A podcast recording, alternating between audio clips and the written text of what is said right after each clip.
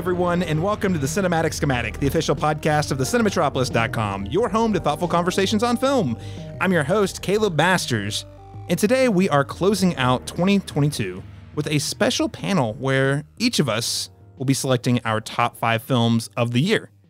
We're going to start by talking uh, a little bit about a few of the films that we caught during the uh, what I like to call the award season sprint of November to December, and then we're going to go through our top five films, uh, and there will be roughly two special awards that'll be paired with each one of our top picks, and you we'll get to those here in a moment. But joining me are three of our most frequent collaborators here on the Cinematic Schematic. Uh, first and foremost, my co-host and award-winning Oklahoma filmmaker, LaRon Chapman. LaRon, welcome back to Cinematic Schematic, sir.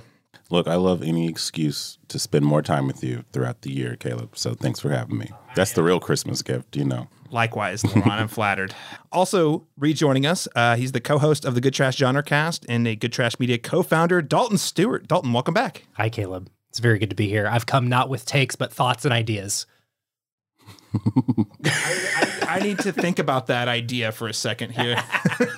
right. Dalton, always a pleasure to talk movies with you as well. I hope you uh, had a great holiday season with the movies. Yes, I did. I did. It's always a good holiday season. I look, it's me. It's the holidays. That means I'm watching a lot of movies. That's what's going on. Exactly. That's what's the best part about the uh, the Christmas New Year's sprint. Uh, and last but certainly not least, joining us as a contributor here at the Cinematropolis, he also writes for Flick Attack, Oklahoma Gazette, and a lot of other cool places around the world like World Literature Today. Whoa. Daniel Bokemper, welcome back to the Cinematic Schematic. Thank you so much for having me. I'm so happy to be here. I wore my finest film criticism shirt uh, just for the occasion. It, it, literally says film critic on the shirt. It does, so everyone knows. oh man, we so we have a lot in store for today's conversation. I think it's going to be a little longer than maybe some of our in-depth reviews.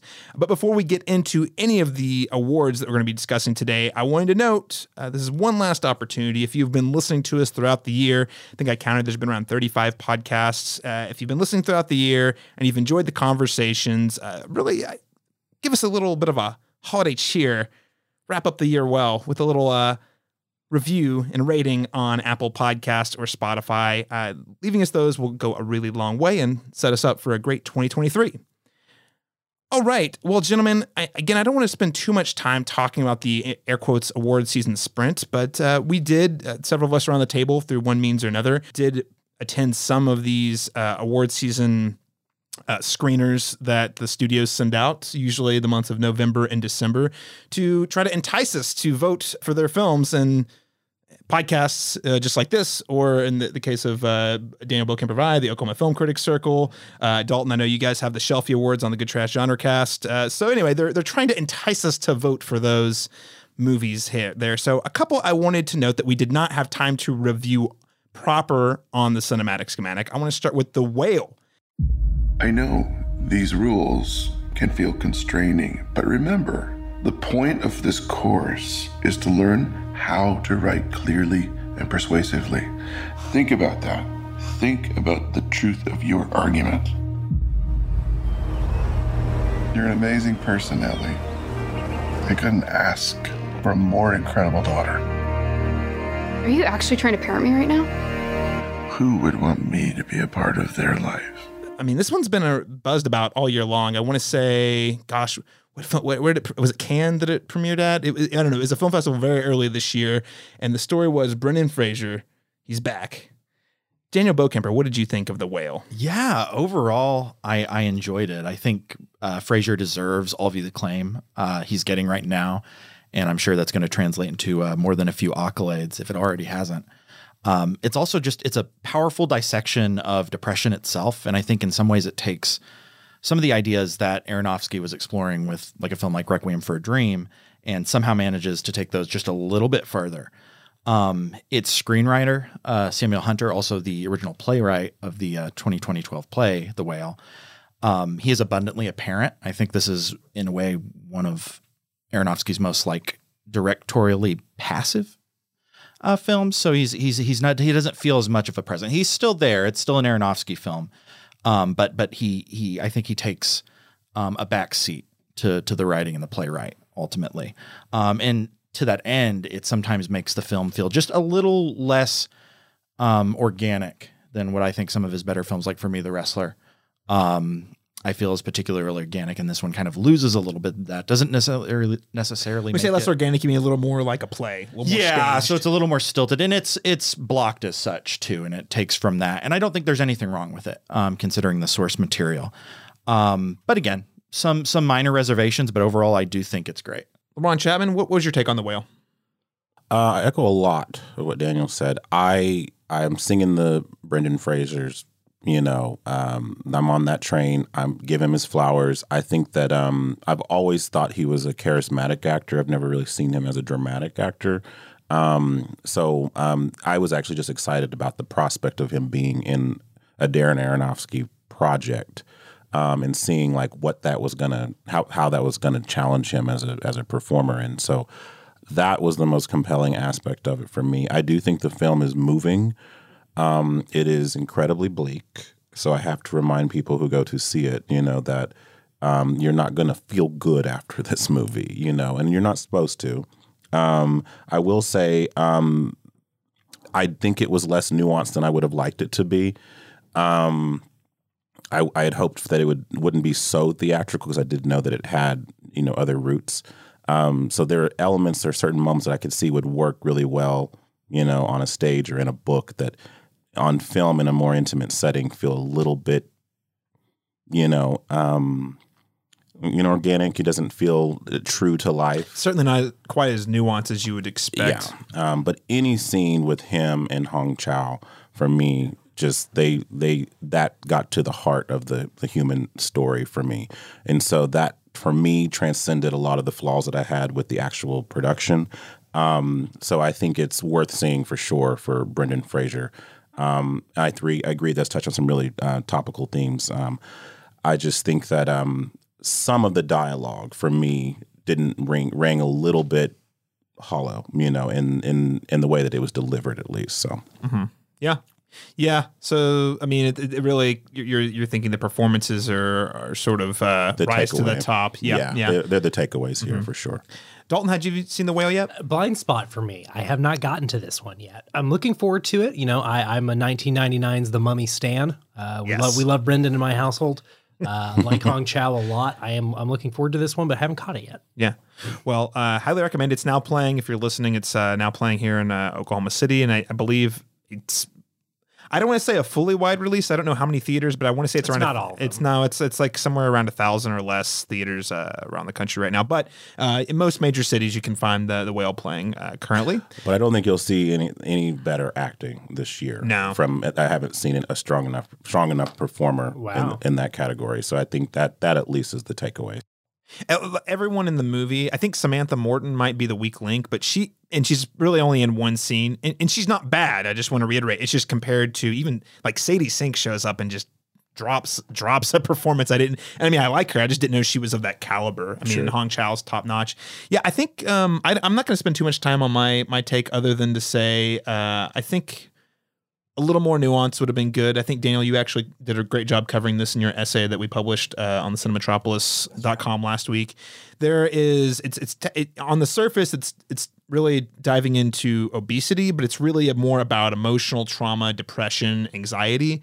And it, it it's clear that it's about the latter, but they definitely don't go nearly as deep into the latter or nor do they sort of make a uh, I would say the most nuanced tie between obesity and uh, you know anxiety, depression. Depression. And as I said, my Letterboxd review, it's just such a long time to be so very sad. yeah, it's a long movie, and uh, yeah, there's really. I'll never eat pizza or meatball subs the I, I tell everyone you're never going to eat meatball subs the same way after that movie. No. Uh, all right, well, let's move on to the next one, which is Babylon.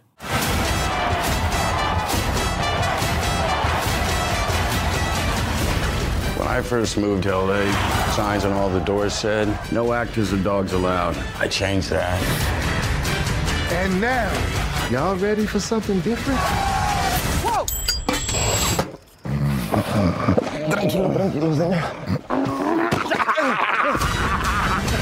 Uh, Dalton, you were just telling us before we started the recording, this was the last film you saw in the theater. What did you think of Babylon? Oh, what do I think of Damien Chazelle's mixed bag Babylon? Uh, I wanted to like it a lot. I really did. I, I went into this like ready to get my world rocked, $80 million, an auteur driven writer director feature, fourth one in the can, big movie, big movie stars, a big three hour long epic about, you know, the city of, of lights and magic and dreams. what a drag. What a slog. I, I want to like this movie. I, I know there are people who love this especially um, the ending. I know is really connecting with some people, as you, you were mentioning off air, Caleb. I, I, I want to like this more than, than I do. I, I think there's some good stuff in here. Um, my friend Kirsten said that there's a two hour masterpiece in here, and I think that that's pretty close to the truth. I think that the, there's some stuff in this movie that I really responded to, and in, in a shorter movie, I might have gone for the ending. But um, without spoiling too much, I, I'll say this: it's it's a movie that places a lot of emphasis on the the emotional catharsis of crying in a movie theater, and I love that shit. Love to cry in a movie theater, folks. If you don't know that about me, and this movie did not connect with me in that ending, and like again, I'm primed for it. I, I am like the target audience for this movie's ending. Nothing. So uh, you know, I, I definitely go check it out because there's probably not going to be another movie like this ever again. I will say that. I, I saw. I was This- listening. I was this movie asserts that a little bit. I, I- I read uh, I read somewhere that, that this was Damien Chazelle putting it all on the field. He's either this is like him flipping the birds, like this is it, guys. You're either gonna love it or you're gonna hate it. like Definitely, you know. yeah. It, it feels like a big swing in that regard, and I appreciate appreciate it on that level for sure. Yeah, yeah. Okay, so kind of a mixed bag. Uh, LaRon, you and I saw this uh, together at uh, a film press screening here in Oklahoma City uh, for the Oklahoma Film Critics Circle. What, what did you think of the film? Uh, very similar to Dalton. I was I went into this very like primed to love it, even though I had known that you know that they had had an embargo on the film for I mean literally up to days before it came out, before it released. Um, so I went into a little bit of trepidation, but thinking in my heart of hearts because I love Damien Chazelle. Um, Whiplash is one of my favorite movies of the last ten years, um, and you know I've just felt like you know he was you know primed to do a great job with this, and I felt like this was La La Land if it had snorted a line of coke or two lines of coke or a whole bag of coke, you know. Like, so um, How so- about a whole mountain of whole mountain of Scarface. coke. Um, and I, I know what he's going for here, and I think that um, a lot of it. I mean, the first seventy-five minutes for me, I think are spectacular. untouchable, untouchable? I was in it. I was in love. I was like, this is top 10 level, you know, um, somewhere right there in the, you know, start of the second act, I guess you would say. It's three hours and eight minutes or so. Um, I just, it just lost me. It just, it never kept up the same energy or the momentum that that first part promised. And so, I, even though I, and everything that they were telling me, I felt like I didn't need a movie to tell me this. I already know these things. Like he's not saying anything new with this, you know. So that's that made the the interminable length even that much harder to sit through because I didn't feel like I was I was being nourished intellectually in any way, you know. So um, by the time we get to the end of that ending, you know, the the ending he's talking, referring to, um, I know what they're going for. It didn't land for me because I'd spent so much time not caring, you know, up to that point. And so I think if I hadn't been so bored in the middle of the film, that I, I could have bought into that ending a little bit more. I think the performances are great. I think Margot Robbie's like going for it. I mean, uh, she's giving it 125%, you know, so She's Um, and she's doing a lot with a, a character that I would argue is not it, is not the not not the most nuanced writing, but she shows up and like just takes that character to, to a whole nother a whole level. other extreme, yeah. but like I said, the first seventy five minutes, fantastic. I think there were there were moments in there that I just like, how did they do this? Like, you know, my head was spinning with how the crafts are on display. I love the score. I think the score is a lot of fun. It's really loud and busy, but I do really, I did really enjoy the score. I think, like I said, all the craft is on display. I think the story needed some significant trimming. You know, so. Totally. That scene where uh, Margot Robbie and her director like kind of collaborating, she gets like brought at the last second. Oh, yeah. I, I, I'm, I'm on fire for that scene. Yes. yeah, It's I love incredible. it. Yeah, Yes. yeah. There are moments that this movie really pops. Uh, Yeah. I'm with you. The- yeah, without spoiling it, there's basically in the first uh, act of the film, you kind of get a little bit behind the scenes of how the sausage was made with with silent films, and it's and, and it's back before there were unions and you know like there was regulations and it was just how do you get this how do you get the job done Yeah. as fast as possible, and it leads to some of the most electrifying set pieces I've seen this year by a mile. Yeah. Unfortunately, Laron, not to reiterate too much what you said, it there's a there's a second, I think it's a second major party sequence in the movie that's roughly yeah, around 70, 75 minutes in the movie. And after that, it just it just goes off in a bunch of different directions. In fact, I would say Brad Pitt doesn't even feel like he's in the same movie as Margot Robbie after the after the, Yeah. together at the beginning, and then it branches off, and it never quite kind of quite comes back together. And thus, whenever you know after you've been sitting through an hour and a half of like, wait, where's this going? And then they try to like put a very emotional pin in it. It just feels like it wasn't quite earned, even if I think the spirit of what they were trying to say was very present at the beginning. It's like the cocaine just finally, just you know, finally uh, tapered off, and you're now you're now normal again, and you're no longer on, in that high that the first part of the movie gave you. So yeah, that's how that's how I would describe it. Lots of cocaine It's like- references. a lot of but coke. You'll understand when you see it. We do not uh, endorse the use of uh, cocaine on this No, no, podcast. no, no, no, absolutely not. And Daniel, you, you had not seen this one yet. No, it's still a blind spot. I am I am interested hearing everything I've heard about it now. Um, Damien Chazelle for me, I mean, I love Whiplash a lot. Uh, it is one of those movies. The more times I revisit it, the more I question why I love it and what that says about me. But uh, in a good way, in a good way, I think some good films really do that. Um, and La La Land was one that became I I initially received very very very positively, and have grown a little lukewarm on it. And now, just hearing what I'm hearing with Babylon, I, I wonder how it's going to sit with me because despite um, what the three of you are ultimately saying, which is still pr- it's positive but negative as well. But I've heard some people who just absolutely love this film, um, love it to death, and it'll some who are are prepared to even put it at their like number one spot. And I I know, and it, it's it's uh, and that baffles me, but it uh, it also intrigues me. So I will see it soon. Well, I think that's the thing I love about it is even if I think Dalton kind of outlined this, even if I didn't love the movie, I love that Damien Chazelle was able to make such a big, ambitious movie.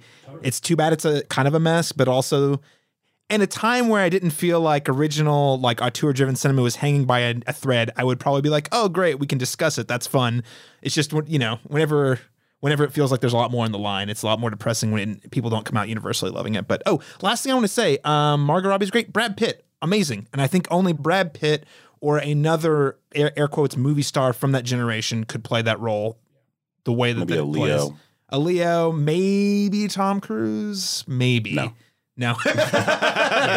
Cru- Cruise left this performance behind years ago. Yeah, yeah, yeah, yeah. Ah, the, the Tom Cruise that's in Magnolia could have played that Brad Pitt. Yes, yes. Not the Tom Cruise that's in Ma- Maverick. No way. that's way. true. That, that's that's fair. He's fully embraced. I don't even know what you call him. He he is a movie star. Stuntman, Stuntman, Stuntman. Cruise, Yeah. biggest stuntman. Okay, last one I want to uh, acknowledge here is White Noise, uh, the newest film from Noah Baumbach. Roll film.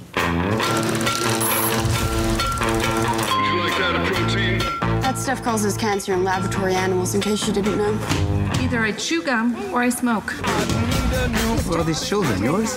That's mine from wives one and three. There's Babette's from husband two. Wilder is ours. We're each other's fourth. Now, Dalton, I, I know you and I saw this in a screening together did, along with yeah. Arthur Gordon. Uh, what did you think of this movie? You know, it, it's a great commercial for Don DeLillo's novel, and and that, that I think that that's a, a success. You know, if you adapt something, what you want is people who are not familiar with your source material to be more interested in it. It definitely worked for me on that level. Uh, I'm not a huge uh, Baumbach head. Uh, I've only seen Marriage Story, so I, I don't have like a big frame of reference for him.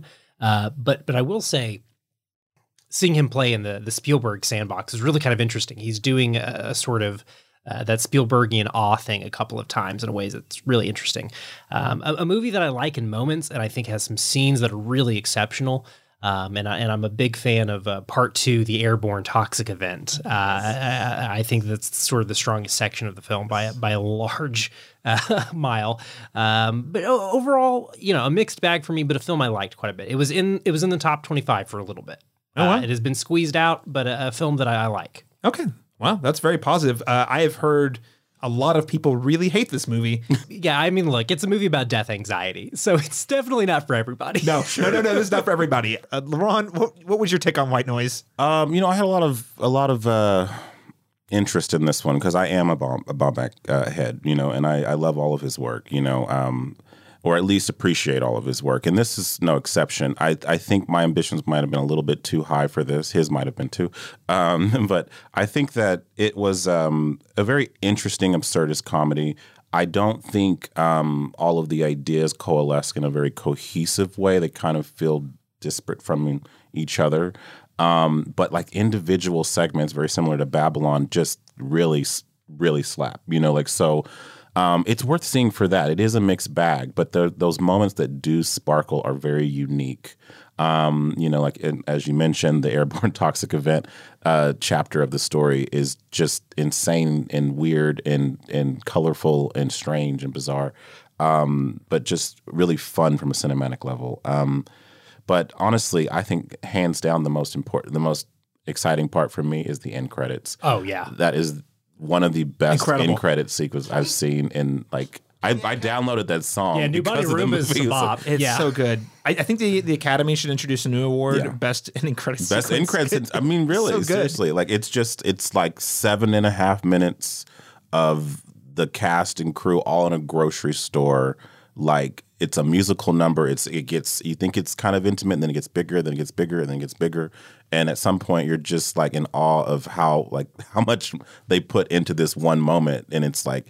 It doesn't necessarily have anything to do with the movie at all, but it just makes you feel good, you know. So stay for the end credits. Daniel Bokemper, did you get around to uh, saying White Noise? No, it is one I'm going to catch before the end of the year. I am curious. Uh, Noah Baumbach is a bit of an anomaly, and again, admittedly, he himself is a fairly big blind spot. I've seen the uh, Ben Stiller film uh, While We're Young. Yeah, While We're When Young. Oh, yes, okay. I like that and I one a and I remember liking it. Um, but other than that, I did not catch Marriage Story. I am curious about this film. Mostly, I think maybe you're describing it, but I'm not sure. But uh, didn't uh, LCD Soundsystem produce a an original song? Yeah, that's for the, Marriage? that's And the end it. song. Yes. I will be seeing it for that alone. Yeah. Okay, So- I, I just want to give a shout out, even though I, I I'm I'm kind of I'm, think I'm closer to you, Dalton. I, I I've gone back and forth. It's another film that I think is appreciated slightly because when I walked away from the film, I was like, that was an experience. I have no interest in ever watching it again. Uh, I do think Greta Gerwig and Adam Driver are nailing it. They have a very, very hard job in this movie. And even Yeah. when I don't think the script or the direction always succeeds, they always land their beats really, really well. They have to go from like hilarious to pitch black to absurdist all in one scene sometimes. With Don Cheadle's actually very good. Oh yeah, in a supporting yes. role as well. Yes, yeah, we gotta give a shout to John, Don Cheadle. Uh, They're great in roles that like I think they're too young for too. I think these characters Yeah. like should be in their 50s, Mhm. and, Yeah. and and I think the two of them like equip themselves very well despite only being like barely 40. Oh, yeah. not even quite. I think it goes uh, on Netflix uh, Friday. All right, guys, those are just a few of the movies I wanted to quickly acknowledge. Let's stop and talk about 2022 as a year in film. Let's step back. We're going to talk about some some. We're going to get out some awards. We're going to pick our top five. But before we do, I would l- just love to hear what you guys have thought about this year in film as a whole. Dalton, I'll start with you. We're on a sinking ship. It's it's a dire time. Uh, I don't I don't know what to tell you, folks. Uh, Yep. Tell us a little bit more, though. Come on. I, I look, we're rearranging deck chairs in the Titanic in a pretty big way, and I, I am worried about movies. Uh, now, if Babylon by Damien Chazelle is any indicator, we've always been worried about movies. Take that with a grain of salt, but I think this is kind of an indicator of where we're at. The- shit going on at Warner Brothers and HBO is just Insane. and it's bananas. I, I can't. um, I cannot think of another time that a multi, not uh, well, yeah, a potentially billion dollar property, a tentpole movie, has been pulled at the eleventh hour like this with the the Batgirl movie. Absolute just craziness, and then pulling TV shows that are- Westworld, yeah, a crown jewel of the HBO banner for what five, six years, mm-hmm. and it just gone like that. yeah. It's a strange time. Uh, I, I don't know what's going to happen over there. Pre-order those Station Eleven Blu-rays coming at you in February. Seriously, oh, are they putting Station Eleven out on Blu-ray? Uh huh. I might get that. yeah, that, only actually. because everyone was freaking out about it getting pulled off HBO Max. Well, yeah, I mean, I think that that's where we're at. It, it is an economy of attention now, and if you don't have the streaming numbers to support your project, your company's probably not going to stand behind you. And uh, I don't know, I, I you just it's not TV, it's HBO, and you you expect them to play ball a little bit differently. But the new management over there is just Dave Zaslav does not care. nah. He don't give he don't give a fuck about movies. he does not at all. He hates us. In fact, weird times. Weird times.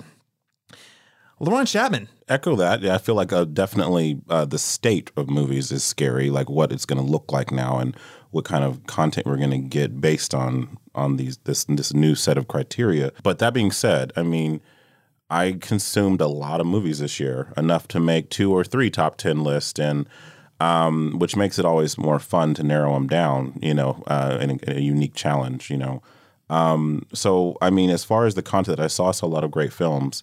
but I am nervous about what 2023 onward looks like um, for film, and where are they all going to be these, you know, these tentpole action spectacles? Because the movies that did the best this year were all those things, you know. So, um, so people went to the certain certain movies, and we'll talk about what those are later. But um, but the indie films or the auteur artists, or what, where do those stories live? And where, do, where, where does non IP yes, storytelling go? Which is a significant part of film. you know, not it's not just big action spectacles. The thing that's interesting is we talked about this a lot uh, on our Avatar One and Avatar Two podcast, though the demand for VFX outweighs what is possible to produce at the quality, even a quarter, a fraction as good of Avatar. So, so it's really it's extra scary. Is there's more demand, like the, the, all of those resources that would have been going to indie filmmaking is shifting to like these VFX heavy tentpole films, largely superhero films. I mean, it's well documented how overworked and underpaid special VFX houses are. Simultaneously, Kevin Feige gets up on the stage at Comic Con and says, We're doing more than we've ever done. And it's like, well, what is that going to look like? Kevin's turning me into Hammond in Jurassic Park. I'm, oh, I'm, staring at the CCTV and yep. I've got my face in my hands, and I really do hate that man. stupid, stupid hat. Uh, Daniel, I have more to say on this matter, but before you do, maybe you have an array of hope or other thoughts you can bring. There was a lifeline. I always do. I always do, and uh, I will uh, come through with it before I unfortunately agree with everyone. It is a very scary time. Um, I say that, and to LaRon's point too, but I watched a lot of high quality films this year. I watched totally. a lot of really great cinema. I do worry, is this like a swan song perhaps, or um, and I mean, in, into that note, we do have a bit of a theme. Um, I've heard more and more people talk about this is like the year of filmmakers making movies about movies um, in a very sad, um, somber way. Um, and I mean with like the Fabelmans and um, some point of that to the whale Babylon we just spoke about um, could uh, find itself among them as well. And it it worries me, but at the same time, we we do have some incredible people again still making incredible films. Um, specifically, too, when I want to acknowledge uh, one of the running themes just great women in their directorial debuts. Um, specifically, I want to mention Charlotte Wells with Aftersun. Hell yeah, baby. Um, Chloe Okuno with, with Watcher um, was great. I thought it was. Yeah. Uh, and Domee Shi with Turning Red. Um, Turning Red has not gotten its due. No, I just hasn't. want to throw it out there. And it, yeah, and it wasn't going to be a oh, spoiler alert, not on my top five. So I must say I need to mention it somewhere. But again, a directorial debut. Yeah, for a, a woman of color, exactly at a major Disney-owned studio. Yeah, it's incredible. The and, damn Pixar. And even to add to that list, I don't know. I'm I'm not going to say their names, but Till Till mm-hmm. Till was an example. One directed by a woman. Uh, Causeway was another one directed yeah. by a woman. The Woman King, another yes. one directed by a woman. So uh, they had a great they had a good year this year, and, and behind the camera, you know, I mean, they put out quality work, you know. So um, yeah, and that's all to say is I think there's something to be hopeful in that, but it worries me. Maybe maybe this they were it was just right place, right time. Time will tell one of the success stories of this year was Everything Everywhere All at Once, an A24 produced film that made over a $100 million. A24 doesn't, I think the, the closest they had before that was Hereditary at $80 million. So, I mean, that's that's not for nothing. And that's a movie that stuck around for weeks, like several weeks, and it, no IP. I mean, Michelle Yeoh's the star. She's incredible, but she's not a movie star that opens, you know? So there is rays of hope I agree with everything you guys said. I think we are genuinely in the most uncertain state of filmmaking that we've been in in our lifetimes, for sure. Potentially, as far back as uh, you know, Damien Chazelle, what back when we got sound. Uh, in the films, so or you, at least the new Hollywood changeover, and that I was mean, what like the seventies, sixties into the seventies. Yeah, I mean, it, it definitely feels like we're due for one of those, especially when you have things like Black Adam tanking. It's this, this ship's always on fire. They're always throwing more, spending more money than they have to spend. They're always employing more people than they can afford to employ. Uh, so you know, it'll probably shake out in the wash. We'll see. Hopefully, it shakes out better. That's that's the real yeah, thing. Yeah, exactly. You know? and, Daniel and Ron have both thrown me a lifeline a little bit. I mean, it it was a good year for Demovish. You know, it's I've seen worse. There's some good pictures out this year. Okay, well, we've spent a lot of time talking about movie trends. Let's get to our first round of awards and then on to our number five films of the year. Our first special award that we're going to hand out today is the This Could Only Be Made in 2022 award. I don't know what you guys picked, and I'm just gonna throw mine out there to kind of demonstrate to listeners what I'm talking about. With this particular award, I'm thinking of a movie that, whether it's thematically, whether it's with the technology, whether it's related to current events and, and what's going on in pop culture, feels like it's immediately a 2022 movie that probably would never get made pre 2022 and will likely feel slightly dated to a 2022 mindset in retrospect. And that's not necessarily a good or a bad thing, by the way. I picked Pearl. Why? It's a double feature with X. I'm pretty sure Ti West was only supposed to make one movie, but he's like, what if we make two? We've got the locations for this much, two movies for the price of one. Slightly, you know, I'm sure it was a little more money, but he basically got two movies for the price of one. And uh, without spoiling Pearl, you can go listen to our in depth conversation that we did about that earlier this year. I'll link it in the show notes. It feels like a movie that is so closely tied to how we all felt coming out of the pandemic. Like we're, we're technically, you're still technically in it, but things are a little more laxed, but we're still kind of like psychologically as a country as Another a movie about species. movies. yeah, yeah, yeah, Yeah, totally. It it just really feels like a, a movie that feels of the time. Hmm. Again, I think it's an amazing film, as I'm sure we'll talk about. But that is my selection for the movie that can only be made in 2022 award. LaRon Chapman, what is your selection? I went back and forth on this because a part of me really wanted to say Jackass Forever. Yes, it's because of that Facebook that we both got tagged in earlier today. Hello, I'm Johnny Knoxville. Welcome to Jackass.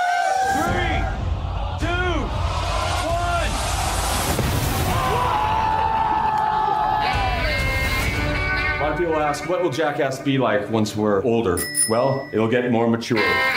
It's one of those movies that we no one asked for. Um, I didn't know we needed it, and I didn't realize how nostalgic I was going to be watching the fourth Jackass movie. Um, and really just seeing the camaraderie of, of all these people and it really transported me back to that. I don't know, was that early 2000s or was it the 90s or was it? Am I going back too far? Uh, probably 2000, early 2000s. Early 2000s. Yeah, just I just remember watching those all the time with cousins and the, the the show itself, and then the movies being a whole thing, and it felt weird that they would be bringing one out. And it felt kind of, mm, do we need this? I don't. think And then I watched it, and I was surprised how moved I was by just, you know, just seeing that these people are still friends after all these years, and they're still up to the same the same shenanigans. A shockingly loving environment. Yeah, Yes. surprisingly, even even the, all the nut checks to you know withstanding, you know, it's like yes, Yeah. yeah, there were definitely, But they're all, but that's the thing. They're all in it together. Like Yeah. nobody is immune to the getting pranked. Exactly. You know, and they, and they've all seen some shit together. Some of them multiple times. absolutely, It, it is really sweet, and yeah, Yeah. such a surprise. Also, you'll see things in that movie that you can never unsee. No, yeah, I haven't. They're, they're still right there. And then just very quickly, just because there was, a, I was going back and forth on this, and um, also seeing like movies like Bros and Spoiler Alert coming out this year. Um, I was hard pressed to find if I was even thinking about uh, movies that have mainstream queer characters in it, like in a like rom com, like mainstream movie by- produced by mainstream studios, and both of those were produced this year. You know, and when I'm going back and thinking, I can't list ten of them because they don't exist. You know, like so they exist in like on like your Netflix or Hallmark shows or so, but ones that went to theaters. You know what I mean? Um, that That you- character's the best friend. yeah, exactly. That- 10 yeah. years ago. Yeah. exactly. And so it's just very rare to see it. And so um, uh, I like spoiler alert a lot more than Bros, but you know, all the same, I'm just happy that something like that exists. Even those middling romantic comedies that exist for hetero heterosexuals, you know, it's nice to see that they're on the other side of this. We have something. Daniel Bokemper, what was your selection? Yeah, so I think mine it's more about I, I don't think it's impossible that it could be made at another time. Um, but I think it came out at a particularly good time because I think we just have such a pressure cooker of just feels bad and of just of just despair and a little bit of of fear and and and overall a lot of maybe feeling a little bit creatively stagnant in some ways too. And i think that we've shoved all that into a pressure cooker and we've hoped and hoped that after many many many years after basically 2 years of this almost 3 that it'll just you know create something that is just delicious and exquisite. And now we finally open up the pressure cooker and it's filled with fart jokes and nut shots and of course it's jackass forever uh, I I'm think- sorry, I didn't mean to d- deal no, you didn't at all. It's it's great because I think what the other thing we really needed is just a hearty laugh and just to have a little bit of fun. And we get a lot of movies this year. That's that's the one thing that again brings me hope is we have movies um, that I'll talk about later that are just fun to go out and see with a group of people. And Jackass Forever is absolutely among them. And I think if any movie, that was the one that I just felt so like relaxed. It felt like, I mean, despite um, cringing a couple times, I should say that overall relaxed. Yeah. Um, it was just something that was was was very kind of pleasant and oddly uplifting. And even though it's just it's so mindless, you do not have to think about it very hard to laugh at all. And yet, it's probably going to be my vote for best documentary at the OFCC Right. it is. It's so It might be. good. Yeah, Yeah, it's yeah, it's it's compelling in that way, honestly. Um, but yeah, no, I, I think uh, Jackass Forever is uh, my pick as well. Dalton Stuart, what is your selection? My selection is Matt Reeves' three-hour epic, The Batman. Whoa, take it easy, sweetheart. Hear everything they say, ain't you? Maybe we're not so different. Who are you under there?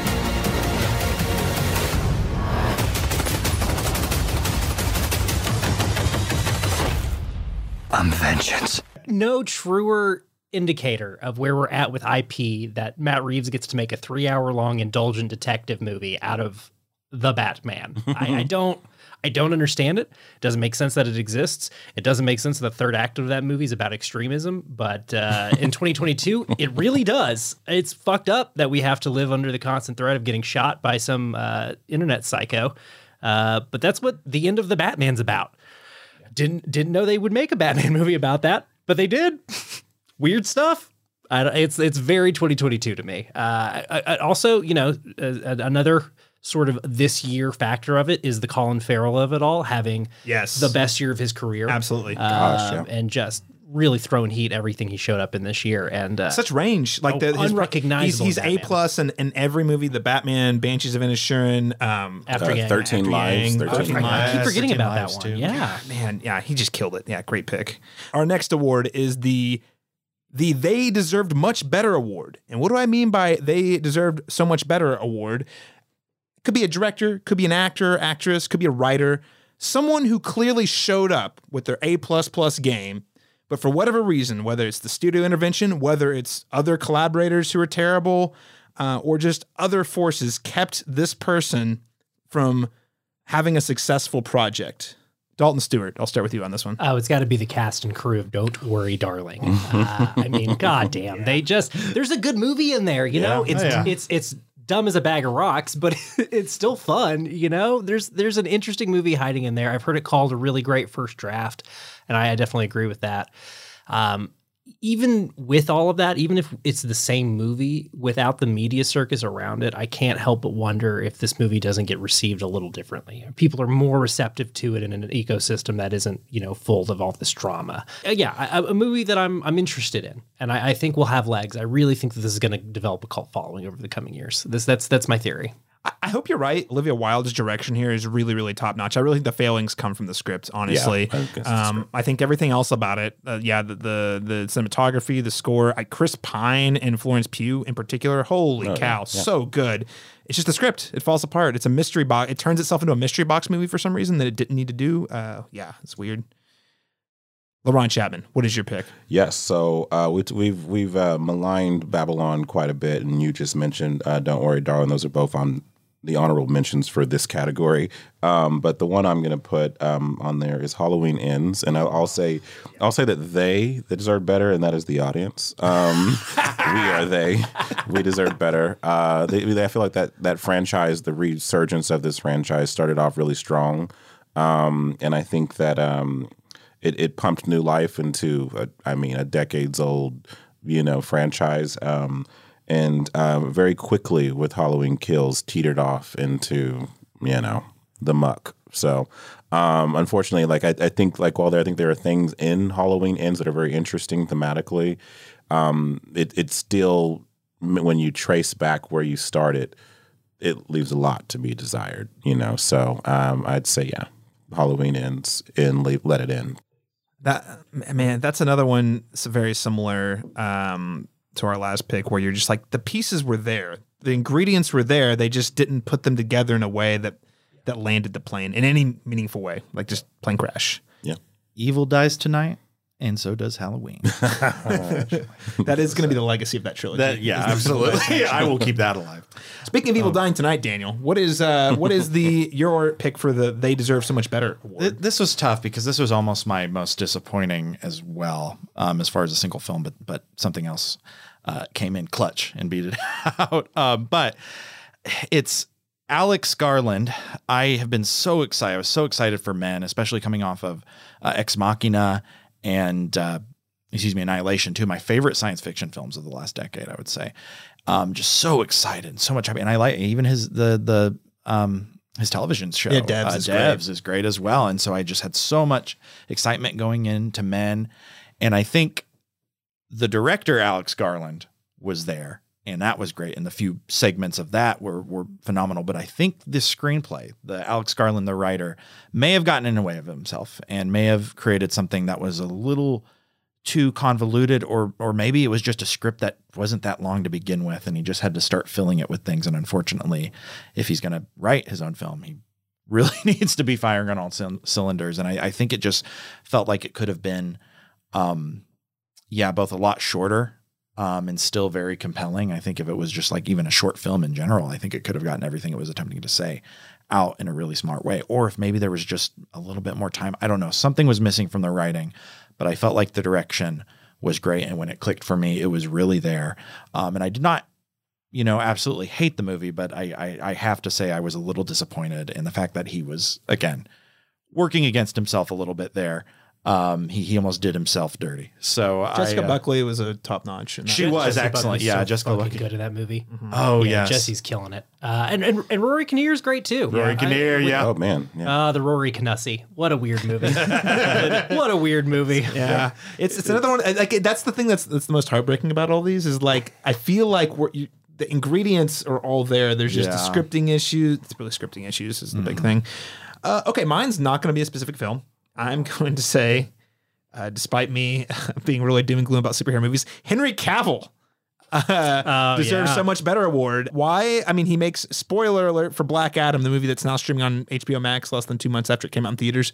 Makes a cameo in which Henry Cavill then two days later, after the movie releases, gets on all the social media. I think it was his Instagram originally. It says, "I'm back. I'm Superman. I'm gonna do thing." He then almost immediately leaves The Witcher on Netflix, which has kind of been the backbone of his career since he left Superman. And then all of a sudden, what two weeks ago, week ago, uh, right before the holidays, found out, "JK guys, I'm not coming back." James Gunn and I talked, and uh, yeah, uh, they want to do a younger Superman.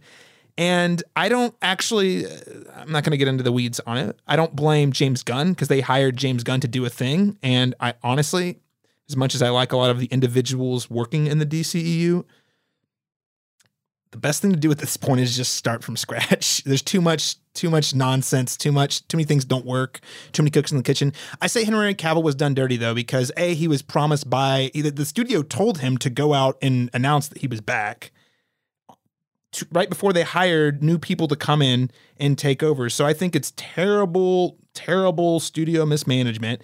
And then on top of that, the thing that's that's so such a bummer is I always thought Henry Cavill had so much potential. He's got the look, he's got the charisma. He seemed to have a real admiration and respect for the character. And you know, while I have nice things to say about Man of Steel, Man of Steel was not it in terms of scripting and really presenting that character in its fullest version of himself. And we certainly didn't see that in BVS or either one of the Justice League movies. So I was hoping, I was like, all right, we, we're going to get him paired with a good writer and a good director, and he'll have his chance to shine in the role the way he should have the whole time. But alas, it'll never be. Consolation prize. Are you not excited about Henry Cavill being a Warhammer 40k Space Marine, Caleb? I'm curious. Okay. I, I'm I'm glad. I know it's not the same. I will say I am really glad that Henry Cavill is double downing on his, ner- his Yes. fandom, who's doesn't seem to be super toxic, but largely into like really nerdy things. He knows the nerds love him. He Yeah. does. Oh, yeah. Yep, he gets it. Yeah, yeah. It's great. Well, that is our first round of special awards. We're going to move on to our first round of top five films of the year. We're going to start with our number five movie. So, LaRon Chapman, what is your number five movie of 2022 and why? Man, I'm embarrassed and also um not, you know, to mention that, you know, Top Gun Maverick is my number 5 pick of the year.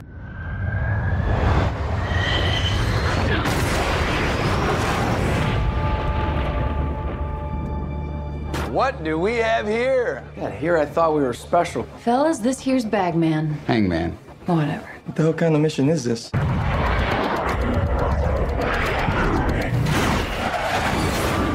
Everyone here is the best there is. Who the hell are they going to get to teach us?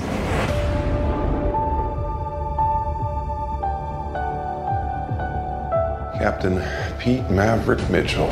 It fought through all of my cynicism, all of my disdain for Tom Cruise, the person, and it just delivered a blockbuster of a bygone era for me um, that you know that I haven't seen in quite a while. I haven't been that invested in a movie of that kind um, in a theater in a, in a long time, and so I remember just viewing that and thinking to myself that it's another one of those movies. I'm not super warm on the the original. It wasn't my era, so I've seen it. I think it's fine, you know. Um, and it's one of those movies that just shouldn't have worked. It shouldn't have worked the way that it did. And so um, I remember leaving that theater feeling exhilarated by it. And and I I don't know if it's a great movie. I just know that it was a good time. And let's be real. I mean, how many films have you seen where they actually train the the cast members to fly jets for the movie? Jets that some people spend like decade plus of their life learning to fly, you know, and and and yeah, Tom Cruise is just dedicated, and I think it's it's in the text of the movie. He's he is dedicated to preserving films and blockbuster popcorn entertainment as they have been for the last fifty years, as long as he can, and he's doing that by putting his life on the line. I don't know. He, he's doing some really daredevilish stuff that seems kind of insane. Yeah. But also, I applaud Tom Cruise for doing it. Whether or not we like him as a person, man, he is giving it 150 percent to the stunts. Man, he's bringing me back because even Mission Impossible, I'm like, God, I gotta see it, man. It's like- it's Gotta like- see him jump off that bike. I, I gotta see what happens. Does he make it? I know. I can't wait to see the new Mission Ends at Impossible part one. Dead Reckoning Part One. Gosh, Daniel Bokemper, what is your number five pick of the year? Yeah, so my number five, it's gonna go to Bodies, Bodies, Bodies from Ooh. Halina Reijn. Interesting pick. No, I think it's just a ton of fun. Um, I think it also this is a bit of a in a way roundabout way I was thinking about building this list, and I think this kind of harkens back to my 2018 top five. Uh, my number one for that year uh, was an odd one. I think while everyone may have been picking, that may have been the year everyone was picking First Reformed, and then I uh, didn't see it, so I picked uh, Eighth Grade by Bo Burnham, and I think part of the a great movie. I, I find my way like clinging to like certain things. I, I find when I, when I pick films that are my favorite of the year, they can it can things can only have one thing going for them really really good and they, and they run away with it for me. And i think that way the way that film observed how gen z communicates and the rhetoric and it did so in an organic way. I think bodies bodies bodies hits on that a bit but it's a little you know it's a little funnier it's a little punchier and it, does to some extent make fun of Zen, gen z but not too much. I, I think when it needs to be serious and when it needs to say something very real I, I say that in the final 30 minutes of the film, there is a, a uh, four way standoff. And it is just such a great, powerful scene. So well executed, so well performed from very, very, very young actors. Um, so again, I, I think that alone, it's it strikes a similar chord again as eighth grade. I just think it's um, a little less real and a hell of a lot more bloody. Um, but again, it's, It's the youths. It fo- focuses on the youths. it does. It does. The youngins um, rise up in this film, and I, I, to their detriment a little bit, but I, I think it's a joy to watch. And I think it's just kind of the perfect amount of clever. It is almost as clever as my uh, number four coming up. Well, you know, it's really cool too. Uh, in a year where we have seen a ton of whodunits, I'm sure we're going to talk about more of those here in a little bit. But that one really found a way to carve out its own path. It's still a whodunit, but it's it's not like any other Who Done It that came out this year. Yeah, yeah, absolutely. It's a Who Done It that you didn't know was a Who Done It. Exactly. and and then well, I don't want to spoil it, but then it turns out who did it, man, that, yeah, it's just it's wild. Who it's done- wild. who done the it's did? Crazy who did it. Done it. Dalton Stuart, what is your number five pick? Caleb, my number five pick. I, Daniel just said some things that really spoke to me just now. Uh, I have five star movies on my my my top twenty five that have been squeezed out by this film. That's a four point five for me. But I, I I can't shake this movie. It's the comedy of the year for me. It's Todd Field's Tar. If you're here, then you already know who she is. Lydia tar is many things. As a conductor, Tar began her career with the Cleveland Orchestra, Chicago Symphony Orchestra, the Boston Symphony Orchestra, until she had last arrived here at our own New York Philharmonic. In 2013, Berlin elected Tar as its principal conductor, and she's remained there ever since. Lydia Tarr has also written music for the stage and screen. She is one of only 15 EGOTs, meaning those who have won all four major entertainment awards. Thank you for joining us, Maestro. Thank you. my girl, my girl Lydia, the, the bastard of classical music herself. Oh God, I love this fucking movie. You call it a comedy, Dalton. I the ending of that movie was probably the hardest I have laughed at the movies this year in a, a funny- theater where it's there a was funny movie. It's amazing. Uh, great, yeah, great. Cate Blanchett though just kills it, man. just you know I, I've I've heard her compared to like sports greats in in this movie. It just as far as like she's she's in her mode, she's in her, in the pocket, and, and I, I have to agree with that. She's just absolutely doing it. Even people who don't like this movie like her performance, and I think that speaks to like the work that she's doing. Uh, I have a I have a friend that compared it to drinking straight gin, and I think that that's an and he did not like the movie to be fair, but I think that's an accurate. Uh, assessment. It is not for everybody. It is it is an acquired taste. It's it's a very specific movie. It has got a a vibe that it's asking you to give yourself over to. If you can do that, I think it's a really rewarding film with a lot there. Uh, but you know, it, it's also a little long in the tooth. So I'll, I'll, throw that out there as a caveat. Um, you know, it, it, it probably could have shaved ten to fifteen minutes off, uh, and, and that that's that's kind of why I've I've been resistant. But I, I there's so many movies that were almost the five and it just had to be Tar. I, I can't I can't stop thinking about it. It's this interesting exploration of power and misconduct and lies and just self invention and who we who we tell ourselves that we are versus who we really are and like how those two narratives often end up at odds with each other. I just think it's a really powerful film and uh, I think it's hilarious. I think it's really funny. It is a really funny it's. Uh, apartment for sale. Come on.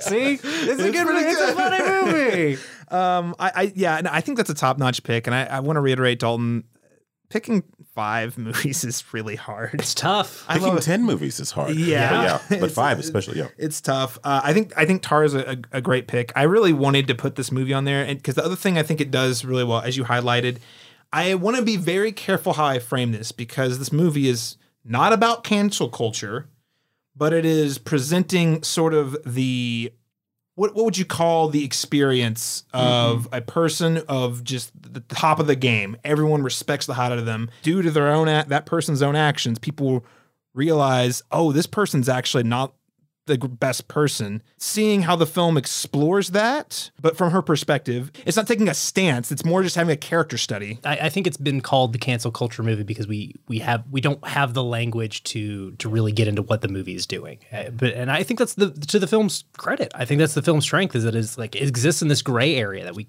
we struggle to articulate because we have these buzzwords that we cling to that are like a, a good shorthand uh, for for explaining things that have happened. And I think it's a good shorthand for explaining what happens in the movie. She's a, a, composer who self destructs and is canceled. And that I think that's a good selling point for the movie. it, it observes you know um, cancel culture from her point of view, Mhm, mhm. and that's why it's so we're so insulated from it, like is it about cancel culture? Kind of because everything's happening in the in the background. Um, and that's because how she's seeing it, because she doesn't see herself. She she knows that she's that eyes are on her and that people are are scrutinizing every detail of what she does because of certain things that come out in the film. Um, and it, I think that was a really brilliant approach to it too, because what it does is it doesn't make it a cancel culture movie. It makes it very broad, and we can have a, a really meaty conversation about all of those things: power, power struggle, power structure, you know, um, ego, um, narcissism, fame, narcissism. the canon, what we decide is important as far as art Absolutely. goes. You mentioned self, like how she presents herself versus who she really is, and all that's just really, really. Also, really, how really that she is fascinating. she's in denial about she. There's a reckoning occurring around her, and she, in most of the movie is her coming to terms with the fact that there's a reckoning coming happening. to her, yeah, mm. and and why, and you know, and coming to terms with what that is. Great, great pick, Dalton. I'm really glad. I don't know if it falls on anyone else's list here, but I'm really glad it made it in the conversation. I, yeah, I had to talk about it. Yeah, yeah, it's great. So number five was actually a really tough one for me in terms of going through my list of like what do I put at number five, and After going through several iterations of my list, which one do I think had the biggest impact initially? Which one's the most rewatchable? Which one do I think has the most value for us right now? And to my surprise, I originally thought this might not even make my top 10. Number five, The Menu, is my number uh, five film of the year. Good evening. Welcome to Hawthorn. It'll be our pleasure to feed you. Tonight will be magical. Over the next few hours, you will ingest fat, salt, protein, and at times entire ecosystems. We're eating the ocean. We're eating the ocean. Are you crying? It's just I find it all very moving. So it's okay that I'm not as into this as you are. Oh my god. You shouldn't be here tonight. This movie is brilliant. It is from uh, many of the folks who work on the HBO show Succession, which is an amazing show. I love it. Uh, but it, they bring a lot of those dark comedy, uh, social critique uh, sensibilities, and they apply it to. They sort of dress it as um, fine dining culture, but it's really about. It could be about the movies. It could be about music. It just is really uh, examining how the relationships we have with art, and also what our obsession with art, whether as a creator or as a fan or a critic, how we all sort of contribute to the dehumanization of the artist in the process. And We are all Nicholas Hoult, by the way. yeah, at this table, it's great. Oh yeah, the whole time I was watching the menu. I was like, and I'm him. Yeah, yep. I think Dalton, you mentioned this in your Letterboxd review, and I think it's a great way to put it. Tonal surfing. As in, you'll go from darkly bleak to hilarious at a snap in a moment. And then there's moments where you don't know how you're supposed to feel until the scene's over. And then you're like, oh, that's really funny. Or, oh no, this is awful. I feel terrible. Uh, but the last thing I will say about it, um, outside of the fact that I just think it's, it's it's hilarious. I think Ralph Fiennes turns in an awesome performance, and again, I think it has a lot of layers to it and a lot of different ways to read it, which I think is going to add tremendous rewatchability. At least my take on the movie is, it's okay to just enjoy the simplicity of going to the movies and having fun. You know, that's all I'm gonna say. I won't. I don't want to spoil it too much, but the movie sort of kind of lands on. There's all of these things happening. Whatever happened to? Remember the core of the thing we used to do. Does that even matter anymore? Before we became all self-important. yeah, exactly. Yeah, yeah. So uh, that is my number five pick. The menu, absolutely love it, and I, I can't wait for more people to see it. That'll take us to our special award for this round. Our first special award for this round. Uh, and actually, uh, Dalton was the one who suggested uh, this pair of awards uh, that we're going to go through. Uh, the first one Uh, is yes, my my little nod, my little nod to Filmspotting SVU, the the long Mm. deceased now podcast that I, I liked quite a bit. I, I you know, if, if Matt, it's uh, Matt Singer and Alison Willmore, right? Yep, yeah. yep. If they're listening, I hope they enjoy the nod. uh, the first one is the movie I didn't get award. So the movie that probably received a lot of critical acclaim or positive buzz, or people were talking about that you watched and you just didn't, it didn't click with you in, in a certain way. Um, so Dalton, since you brought this, uh, introduced this award to the category today, what was your pick here? I'm so sorry, LaRon. I don't get it. I don't get Top Gun Maverick. That's fine. I don't. That's I don't fine. get it. That's fine. I wish I did. People seem to have so much fun with this movie. I want to. I want to be there. I want to. I want to be in the danger zone with all of you. I just. I, I'm Saul Tenser in uh, Crimes of the Future. It's okay if you like escapist propaganda. That's where I'm at with it. I just. I can't get over it. It's. It's a. It's a big Navy commercial, and like that doesn't. That just makes me mad. I. I. I you know. I. I. I I know when I'm being pandered to, and I mean this is this is why I was mad at Babylon. I don't I don't like it. Uh, movies are manipulative, and I think saying a movie's manipulative is a bad critique. I think that duh, that's that's what they, their job is. That's that's how they operate. But if that manipulation like is not operating at a at the, the appropriate wavelength, it, it just can really turn me off. And I feel like th- this is like, don't you want to have fun? Like, yeah, I, yeah, okay. You threw the rule book out. It's cool. I get it. I, I just can't connect with it. And again, this is a movie much like Babylon that I'm primed for. I, you know, I, I've got I've got daddy issues as as many folks do, and uh, the the dead dad shit should like I, I should be a lock for me. And I just and I like Miles Teller. Uh, we we uh, had paid lip service to Whiplash earlier when we were talking about Babylon. I'm I'm also a, a fan of that film, and I like his performance in that. Doesn't connect for me as as Bradley Rooster Bradshaw. I just I don't buy it. I don't buy that he's mad at Tom Cruise. the at goatee all. didn't sell it for you? The the mustache, you Or the mean? oh, the mustache, yeah. Yeah, what a mustache. No, and neither did his blonde dye job. Uh, and neither did Jennifer Connelly, who is like a screenwriter's invention of a hot single mom. She owns a bar. She sail. Yeah, okay, we get it. She has a motorcycle. Oh God, that's right. Uh, anyway, I, I see the appeal. I definitely do, but uh, I just it didn't connect with me. It, did- they did not land the plane, as it were. Uh, that said, if I'd seen an IMAX, probably a different story. So who knows? There really is something to how you watch and engage with the film the first time that makes a big difference. And Sure. um, I'm sure Avatar is going to come up at some point in this conversation today, but I, I do think it makes a difference. Uh, how you watch a movie does oftentimes shape your impression initially. So Mhm. uh, it's a good call out. But also, Dalton, I will say Top Gun did not make my top 10. It was close, but I, I will say the, the, the, the tr- I have a hard time bringing myself to watch that movie at home because I know it is not going to be nearly as much fun. I'm curious if you do end up, you know, giving it the at-home watch, what you end up thinking about it. It's on Paramount Plus now. I'm Yep. thinking about it. All right, Daniel Bokemper. This is one I, I want to mention I did not get initially, and then it clicked for me upon a rewatch. But at, at first, I kind of really disliked it, and because I was going into it with so much excitement, and it's Jordan Peele's Nope.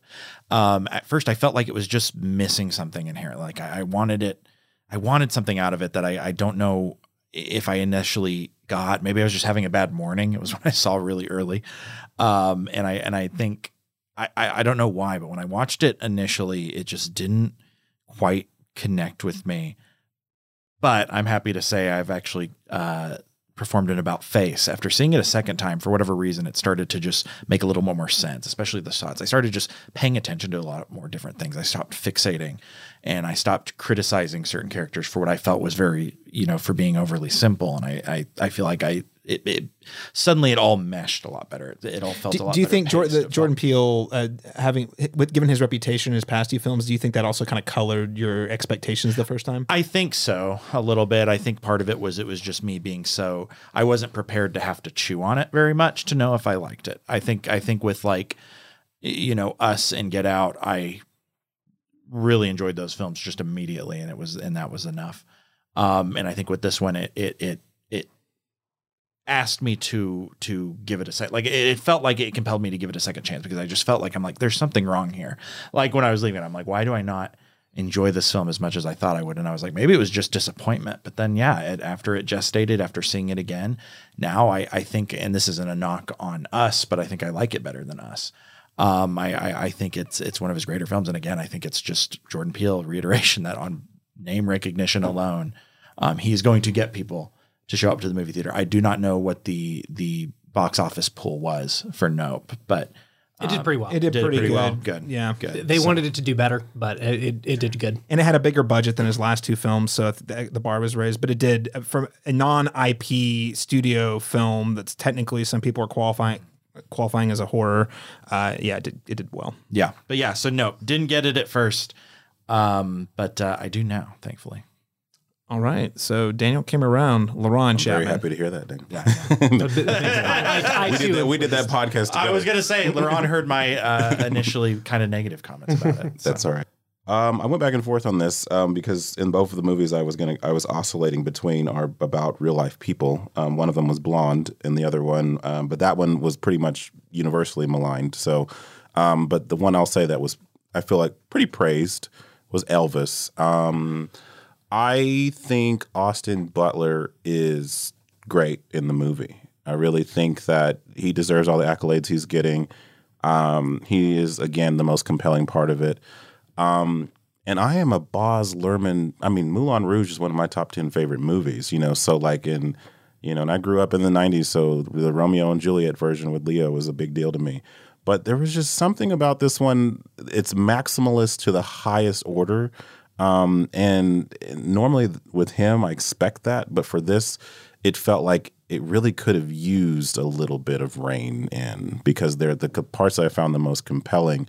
We don't spend much time with, and then we're shuffling between just manic editing and all this stuff, and it all like it all looks cool, but for three hours, and it's three hours long, or two hours and forty minutes. Um, It's a long movie. It's a long movie. It just that's a long time to be that stimulated. You know what I mean? So um, somewhere about the midway point, I checked out and no longer was it was never no longer emotionally invested in the story. Um, I don't think it's a bad film. You know, I think I gave it three stars. You know, so it's just one that I know that is getting a lot of praise for all the crafts on it, and I just I I'm not as I'm not as hyped on that train. It's a long time to endure that Tom Hanks performance, whatever Yeah, that I is. love Tom Hanks, but I couldn't get behind the Colonel, the weird voice and the the the weird makeup. It just it, it, it he doesn't act like any of the other characters in the movies. He feels divorced from it. It just it doesn't work for me. I did like that they framed the whole movie as like a crazy fever dream he ha- was having on his deathbed. The Mm. Tom Hanks character that kind of made all the zaniness a little more Sure. uh, passable. Yeah, I was I was with you on that one, LaRon. It's crazy that movie's getting talked about for like Oscar buzz, at least for Austin Butler, and I'm like, really? yeah, yeah, Yeah, Best but, uh, picture, director, screenplay, editing. Yeah, Big year for three hour long movies. Yeah. So many three hour long movies. it's too many. Too way too many. Uh, that said, almost all my top five movies are too long. It brings me no pleasure to say that the movie I didn't get was Bones and All from Luca Guadagnino. Um, it was all right. I didn't I didn't hate it. Like it was cool. It it vibed with me kind of like the first part of Suspiria before it got all crazy supernatural. Um, it had little bits of Call Me by Your Name in there with the romantic vibe. I don't I don't know what it is, guys.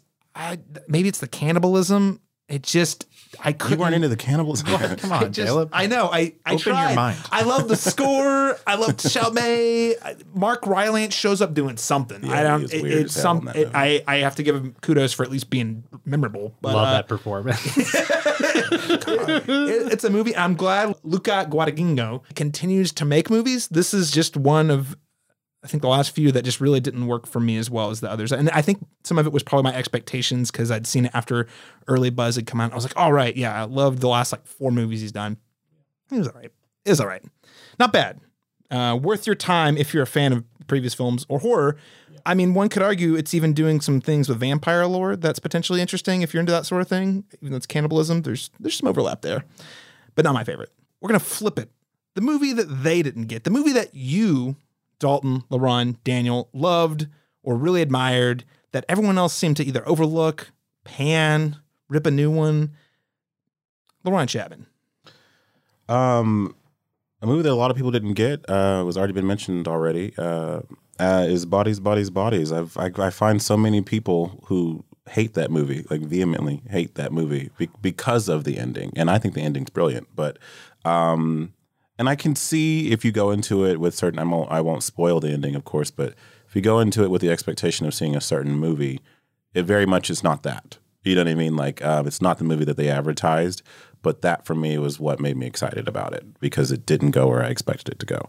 And it wound up just being a social commentary on Gen Z culture. And I found that to be far more fascinating than a by the numbers who done it, you know, where, you know, it's obvious who the person is, you know. So that so that surprised me. It made it it made it more um um, socially relevant and impactful for me. You know that it actually was actually saying something about about Gen Z culture, and so that's one that I, for at least in my circles, where a lot of people just didn't get it or didn't care for it, and I I was pretty warm on it. So Well, they're all wrong, Ron. It's a Thank you so much. It's a great move. you're wrong, wrong, wrong. uh, Daniel Bokemper. Yeah, so this one wasn't like universally panned or anything, and it's a film I love, but I, I there was a loud enough contingent um, that felt this film was like grossly inappropriate, and and it, it- I I know why, but the reason why is is just stupid. Uh, which again, we mentioned it earlier, or I mentioned it earlier. Uh, Turning Red. May May, breakfast is ready. Coming.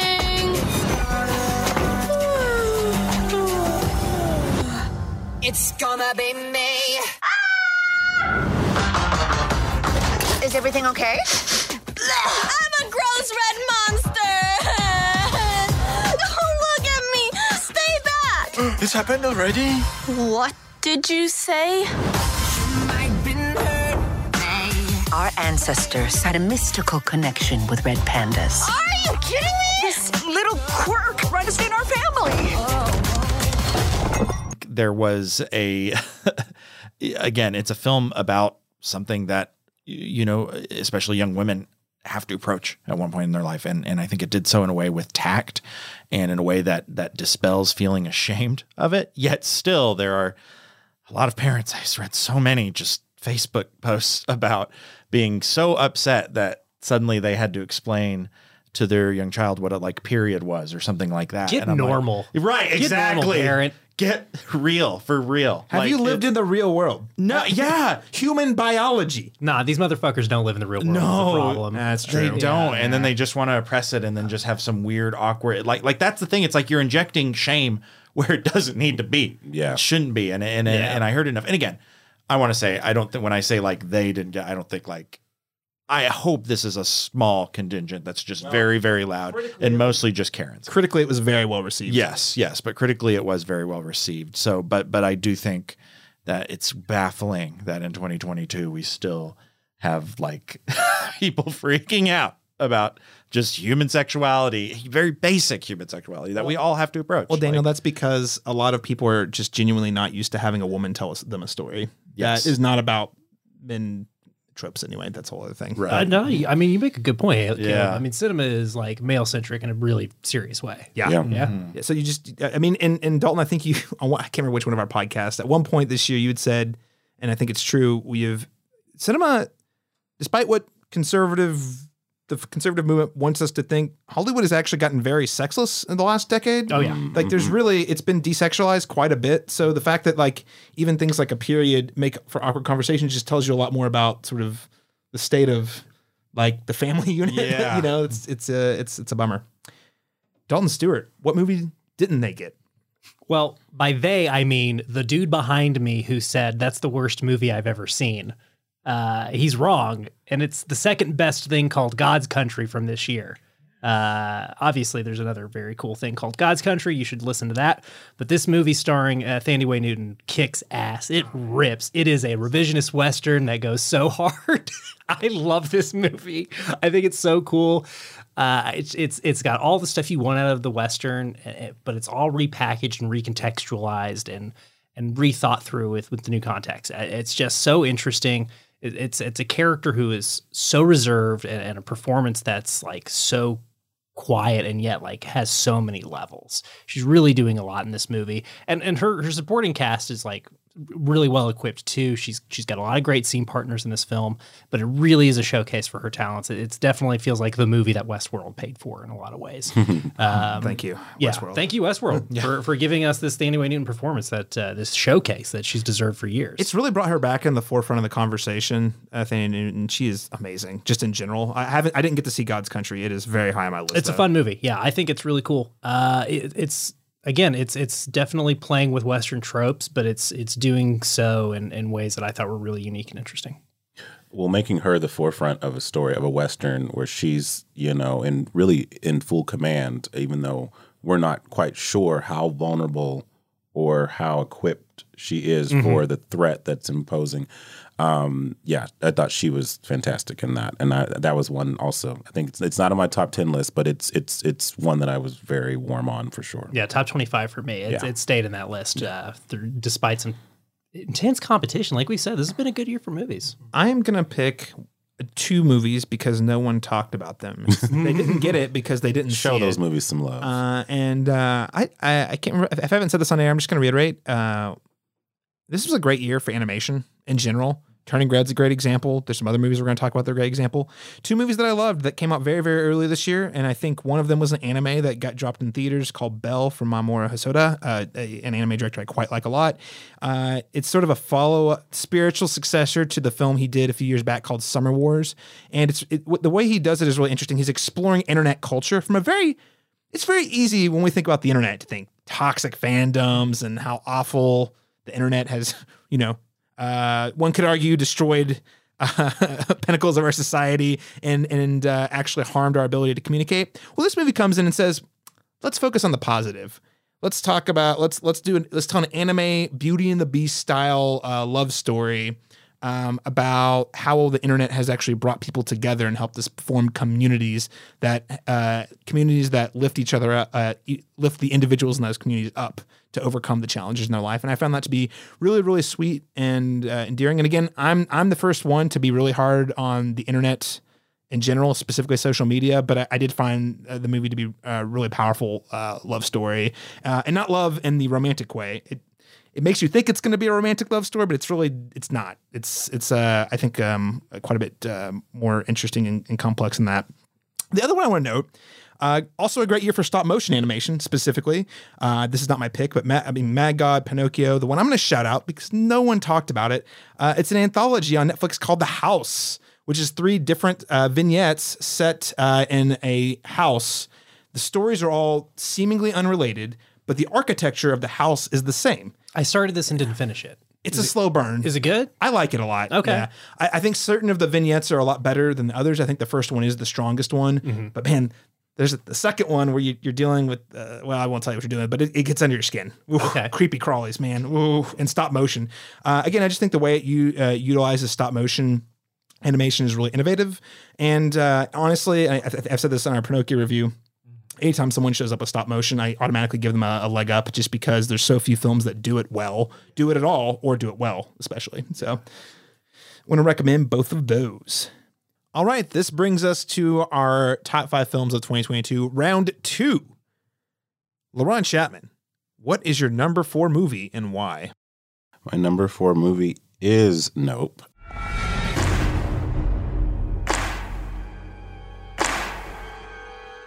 What's a bad miracle?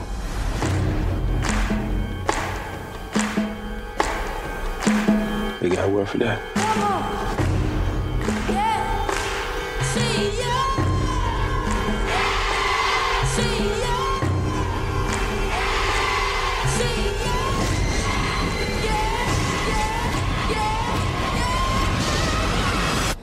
Yeah, nah, nah, nah.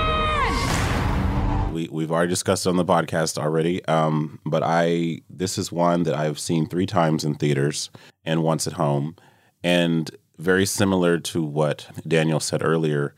I do like it more than Us, and I like it more than Us because as I've revisited Us, Us has fallen apart for me on as a story. I think that everything that's going on it on in it is great. Um, I just think that there are a lot of plot holes in us that that just don't hold up on repeated viewings. Whereas Nope kind of feels like that when I watch it the first time, but it rewarded, you know, repeated viewings um, where things started to click more for me. I liked it more and more the more I saw it. I think it's it's Peele's most ambitious movie. I think as a straightforward story, um, Get Out is is my favorite of his movies, um, and I think it always will be. I can say confidently that this is his second best film, or maybe his most most technically great film. Um, and there's just there's scenes in this movie um, that I think are indelible now and will become iconic mo- things that get memed and referenced, you know, several times. You know, um, the bleeding house, you know, the, the the screams of the people being consumed by the entity in the sky.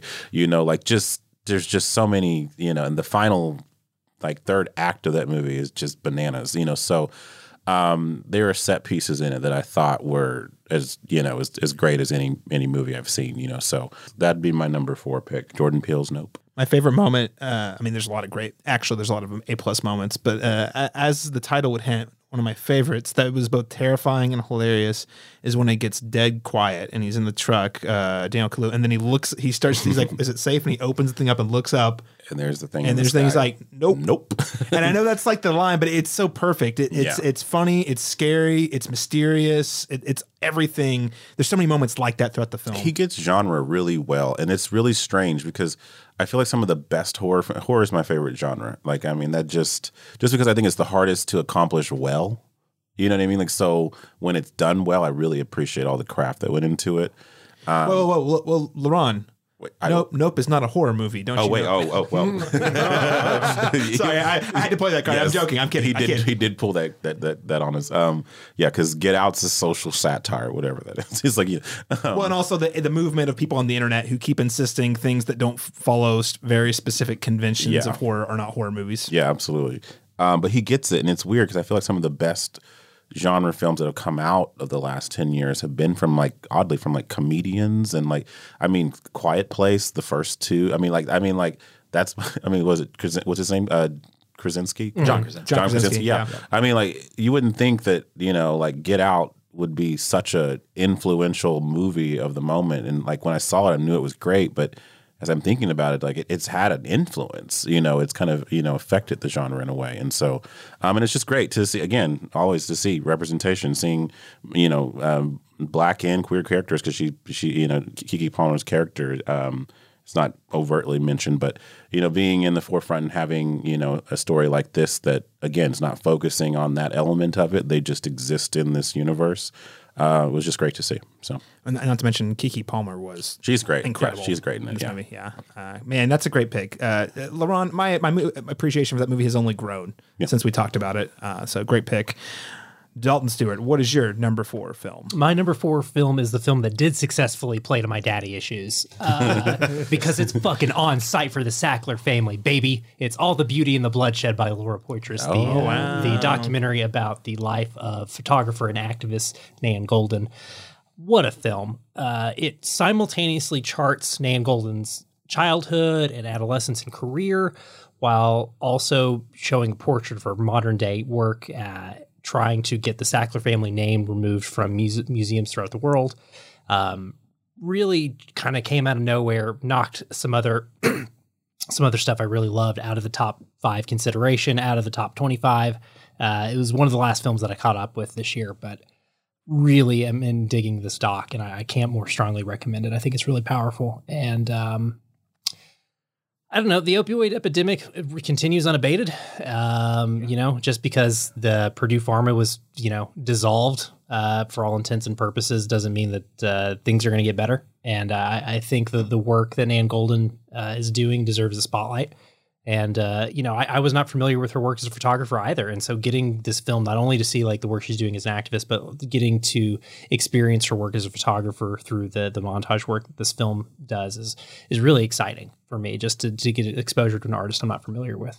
Uh, so yeah, can't can't more strongly recommend this film. I think it's uh, going cold. You know, I- I don't want to go give you too much because I think watching it unfold is really interesting and really powerful. But uh, just suffice to say that Nan Goldin's a real one. Uh, re- just a cool person with a really interesting story and a really interesting life. And um, you know, we're we're we're lucky to have her uh, on this planet. Yeah, fantastic. And that's uh, for listeners if you didn't catch it the first time. That's all the beauty and the bloodshed. All the beauty and the bloodshed. Yes, thank you, Caleb. Excellent. Daniel Bokemper, what is your pick for number four? Yeah, so a, a little theme of mine uh, continues as I alluded to in my fifth pick. My uh, number four is Glass Onion, a Knives Out mystery uh, from Rian Johnson.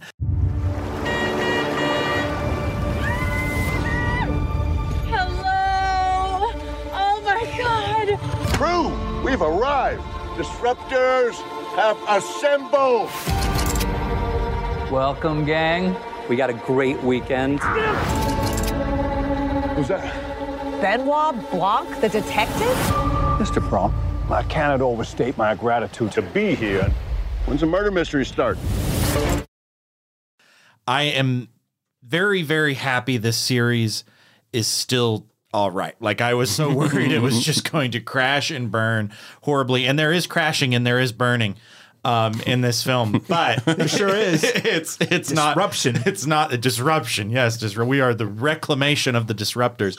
Um it's it's just so it's still just so funny and it still speaks to it. I I will say like and we we talk about this in pretty great detail on um, the podcast we did for Knives Out, but or excuse me, Glass Onion, but also um, in my uh, review of Glass Onion itself, also on the cinema, uh, excuse me, the cinematropolis.com. Um, but but I will say it it it it keeps what Knives Out did right without feeling completely rehashed. It still was new. Um, and as of right now, I'm I'm think this this series definitely has legs um, to go. I think we also get a little bit more of what I felt was very compelling of Knives Out, which is uh, Benoit Blanc, Daniel Craig's character. But then you also have some just absolute heavy hitters in the form of Janelle Monáe.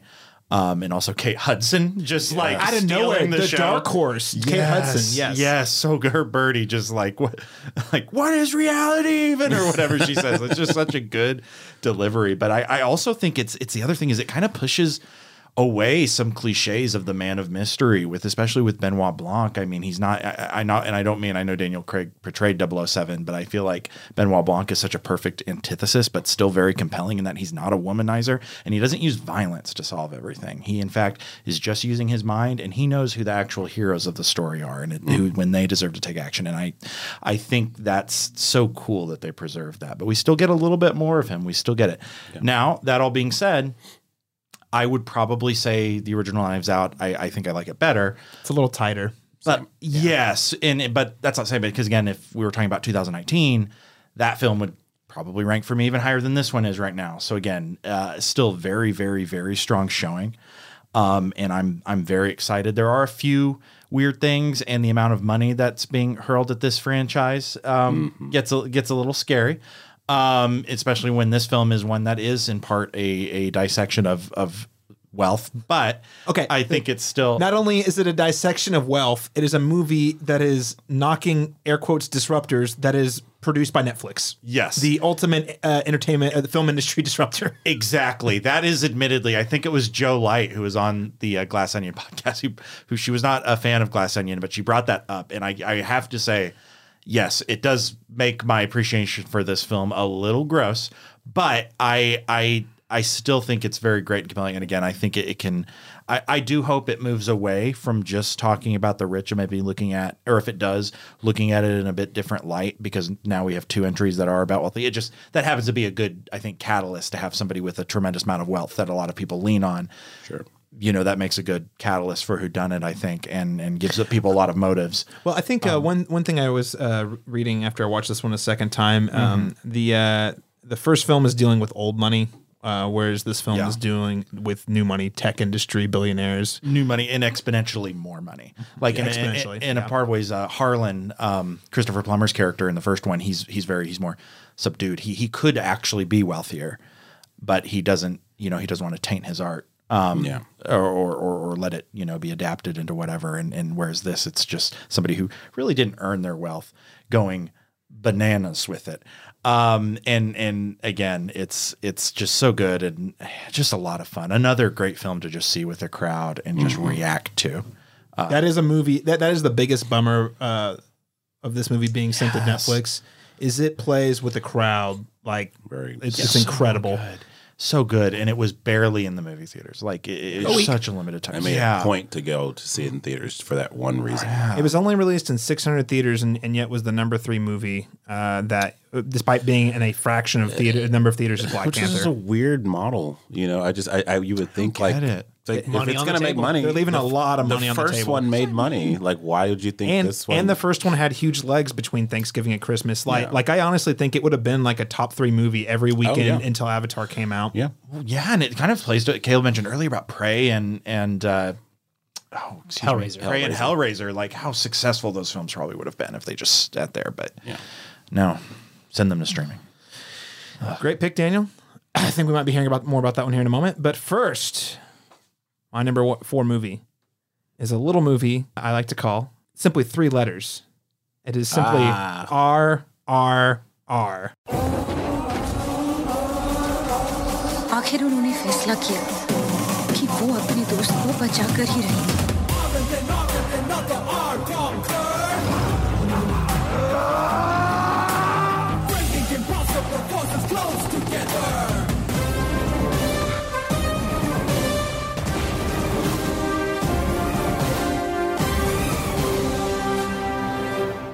Caleb, as the Na'vi say, I see you. I see you. this movie, oh my god! Whenever I heard the buzz about it, I didn't believe it. Rise, Roar, Revolt, RRR, is probably the most exciting blockbuster I have seen in years. It's not based on anything except for you know uh, Indian like cultural icons, right? It's their superheroes, but it's not making them. I mean, it, they are superheroes, but it's like an origin story about real things they they dealt with: oppression, racism, uh, imperialism, colonialism. Uh, there's a romance tied in here, and simultaneously, there's a scene where a, a truck crashes and a bunch of tigers all fly out of the cages at the same time to attack the snooty British people while their building's on fire. It's incredible. Yeah. This movie is a ride. Mm-hmm. I'm I'm teasing. I, I'm I'm spoiling a, a future answer, but it's a movie that I so wish I could have seen with a with a full crowd in a theater so badly because. Uh, I watched it on Netflix with my fiance Lauren, and we we were laughing the whole time. It's a three hour movie, despite the fact that we I feel like most Yeah. three hour movies have been too long this year. This is one that moved. It I was does not- never bored. I was never bored. Never feels like three hours. it feels fresh, but it's still a blockbuster. It's, Yeah. it's it's inspiring our imaginations. It's creating heroes that stand for morals and ethics, and they're fighting oppression, fighting for the people. It's just a awesome, awesome movie. Yeah. And I think it's going to be a cult hit. I do think um, I am hopeful that it replays in theaters uh, in future years. There is a camp. They're actually campaigning too, so it's really nice to see the cast members campaigning for the film. So there is a. I mean, it's it's a it's a tough crowd, but I mean, like it, there's an opportunity for this to be in the Oscars race. You know, like in a couple of categories, at least three, including Best Picture as like the 10 10 the 10 nominations, people. If there is, There's a if, spot. if there's an empty nomination and RRR is not in there, I am going be- to be upset. that would be a very happy day. if Rajamouli getting the director nod would be huge. Yes, And absolutely. really cool. yeah, be director really director is one of them. Yeah, so Um, so that's my pick, RRR. It's on Netflix right now. I, Yeah. I implore you. Car- I know it's three hours, and you're like, "Whoa, that's a big commitment." It, it's you, you won't feel it. Get a bunch of friends together and, And watch, watch it. in your living room It on is TV. It is such a crowd movie. It's and a at the time. end, you'll know not to. Yeah. and that's truly the, the greatest gift the movie can give you. yes. Oh my God. Yes. What a brilliant movie. What a surprise. What I love. I love the surprise of RRR. So that is my number. th- Uh, so number so four narrowly movie of the year. squeezed out for me, Caleb. Yeah, I'm so glad to, to hear you highlight it. yes, Awesome. well, Well, put it so high on your list. That's that's I just true bravery. I go back to one of the big things that I, uh, sort of in my own little rubric is like just the experience of it and Mm-hmm. rewatchability and the uh, impact. And I feel like those three areas, like it's a three, it's it's kind of like uh it's a totally different movie than Cloud Atlas, a movie I really like from 2012. That's another three hour movie that I feel like I can just pop on and it, I don't feel the runtime at all. So um, that is my number four movie. This round, we have two special awards we're going to hand out. Uh, the first one is the Dom Toretto Movie You're Most Likely to Watch Recommend to Your Family Award, named after, of course, the, the family man himself, Dom Toretto. LaRon Chapman, what is your pick? I actually picked Glass Onion for this because I really do feel like it has a broad appeal where I mean you can show it to your grandmother, you could show it to a teenager, you can show it to it's it generationally there's just a lot going on here. Kate Hudson's character can be the millennial, you know, um you know millennial age. I think um yeah, I feel like that's one that dad could have could like, grandpa could like um and it's just a good time. Um I I went into it with high expectations and, and left still pretty pleased with it. So, um, again, Janelle Monáe got to shout her out. Got to shout out Kate Hudson. Um, the surprise hit was Kate Hudson. I knew. She, I mean, I knew from the trailer she was giving something, but it. I just she's a despicable person, but she's very hilarious to just to watch and witness. So, um, and it's and it's a and it's a tough feat because Knives Out was kind of a surprise hit. You know, it, it I didn't expect it to be as good as it was going to be, and so um, so there was a lot of hype around and a lot of expectation around this one, this sequel, and so for it to have hit as hard as it did, I still prefer the first one, but I think that it it just it's still such a good time that yeah, I think that's one that anyone can enjoy. It is definitely, I think, generally uh, a great family pleaser. It was the movie I wanted to take my family to Thanksgiving uh, to see at Thanksgiving, but it was not playing in the theater where we were uh, at at the time. Daniel Bokemper, Dom Toretto. What what award would you give out on his behalf? So I'm I'm really split. It, it honestly comes down to two. One a bit more personal, and another that I is actually like proven um, to some extent for me. So um, the one I want to mention that that is not ultimately my pick, but I think it's worth mentioning is the Fabelmans. I think both the combination of the family structure, uh, my mom uh, being a musician herself, and then uh, but always being at the the junior high choir director level. Not that she hasn't gotten to do bigger things, but I think there's this like I can feel that connection of of wanting to do more, and maybe perhaps her really resonating with Michelle Williams' character in a lot of ways. But then my uh, dad just loving John Ford and.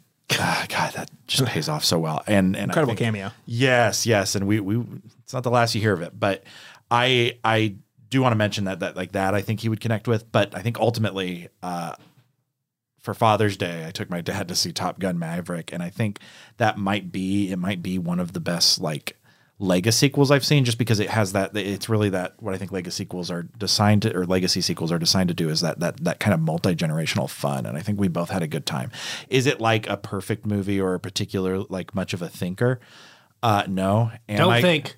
Exactly. Don't think, Daniel. Don't think. That's right. The G's. They're gonna. Don't think about it.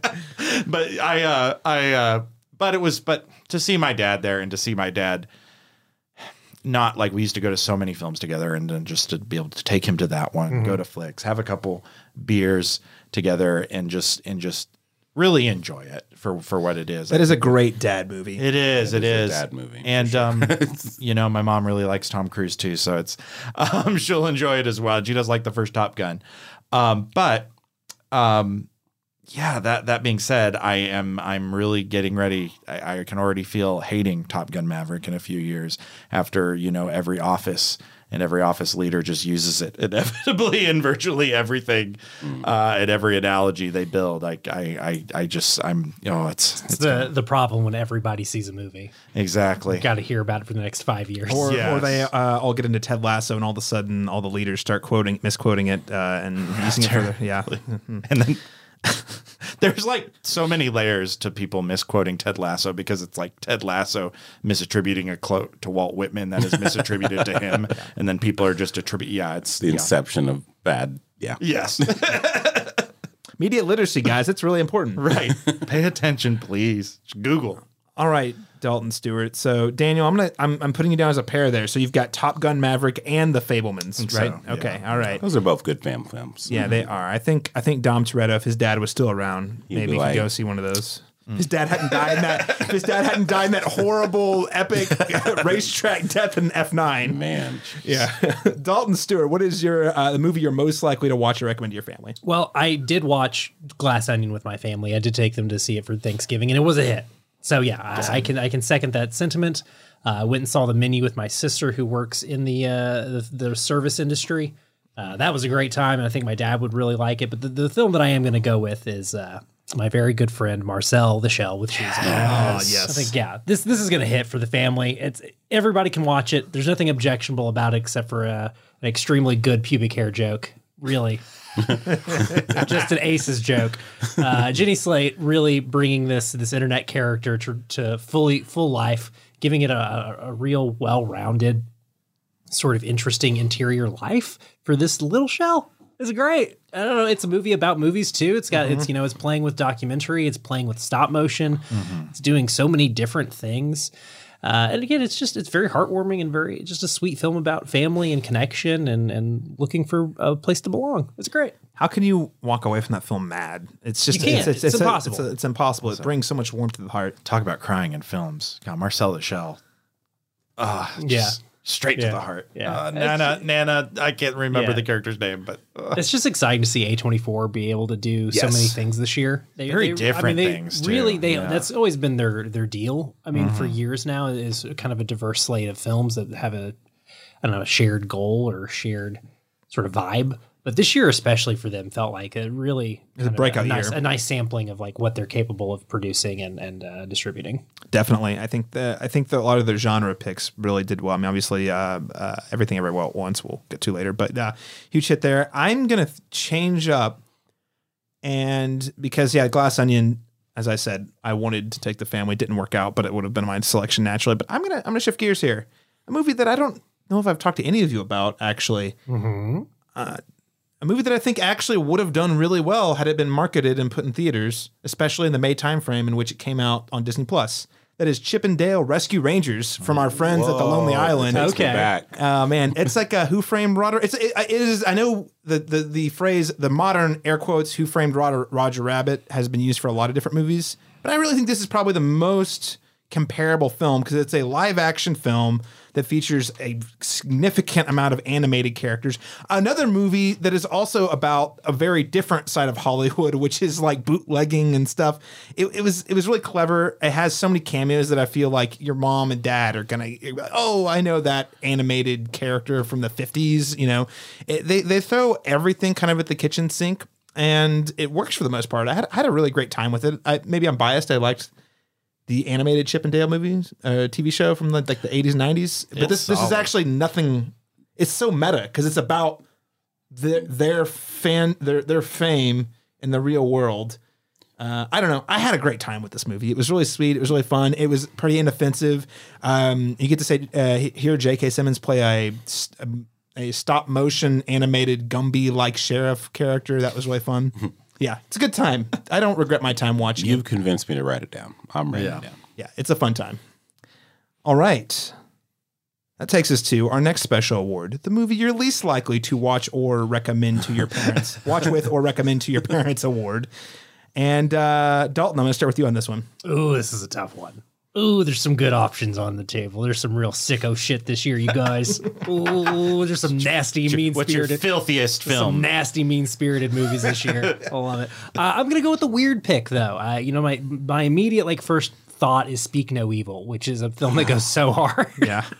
But uh, I'm going to go with a, a film that probably most of you, I don't think any of you probably got a chance to see because it didn't get a theatrical release. It is Amanda Kramer's Give Me Pity, which is a Buck Wild uh, film starring uh, the one and only um, uh, Bette Midler's daughter, believe it or not. Uh, the uh, Sophie von Haselberg is her name. She's playing a character called Sissy St. Clair in her Sissy St. Clair's small screen television television debut. It is a one hour variety special that's haunted by a demon. Uh, it's very Adult Swim adjacent vibes. Really kind of surreal, weird film with great musical numbers, incredible costumes, but just a, a vibe that I couldn't even begin to sell my parents on. Like, what do you? Hey, this is not a movie for your family. this, this is a movie for a bunch of people who might be too high to actually watch it. Uh, it's it's a weird movie. It's definitely a good time. Um, a friend of mine was visiting, and uh, he he was able to screen it at a uh, art space that he works at, so he had uh, screener access to it, and I got, I got to check it out. And uh, wow, what a what a picture! Uh, I don't think it's available to stream anywhere right now, but uh, the trailer absolutely hits. You should go check that out. It's Give Me Pity. Uh, Amanda Kramer, definitely a film that I'm excited uh, about, and one I, I again I hope I hope to see more from Amanda Kramer because it is such a an interesting kind of out there experiment of a film. Man, you mentioning that, I'm going to check out Give Me Pity, but did you happen to catch the uh, a film that I am having a hard time finding, but I knew came out this year? The WNUF uh, Halloween special. The sequ- Do you know the original?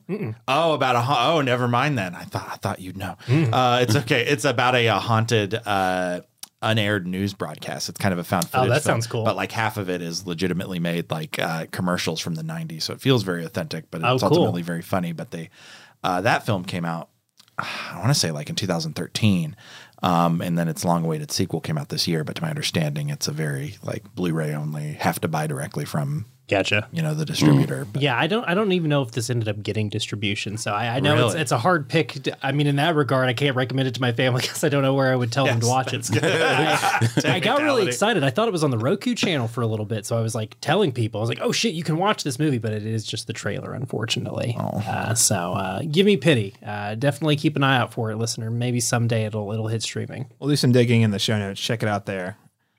LaRon Chapman, what is the movie you're least likely to watch with or recommend to your parents? Well, I say least likely. I actually did show this to my mom. Hell it- yeah. It was one movie that's already been mentioned in this podcast is Men. Um, oh boy, my mom is not a my mom is not a movie person. Her favorite movies are Grease, Hope Floats. You know, Jerry Maguire, like you know what I mean, like the Men feels natural in that the lineup, hits, yeah. you know. So Men wasn't one that I should have watched with her, but really it was just my excuse to put it on, you know. And so I do like it a little bit more than I think you do, uh, Mhm. Daniel. But I do have uh, similar issues with it. Um, but I think. Um, I, you know, sometimes when you watch a movie with somebody and you see it through their eyes because they're not having a good experience, Mhm. and then, um, so by the time we got to the end, you know, with the ultimate, you know, the sequence that everyone will talk about after they see it, whole lot of Rorys. A whole lot of Rorys, yeah. Rory within a Rory within a Rory. You know, what do you call what are, the, what are those little dolls called? Yeah, Oh, Russian the nesting Russian doll. nesting Russian Rory. dolls of Rory's.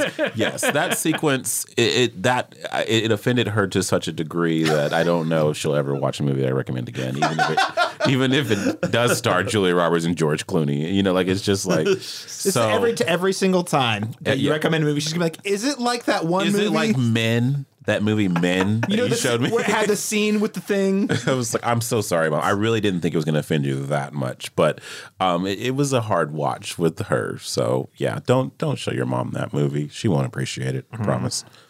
Yeah, I can't imagine a universe in which my mom responds well to men.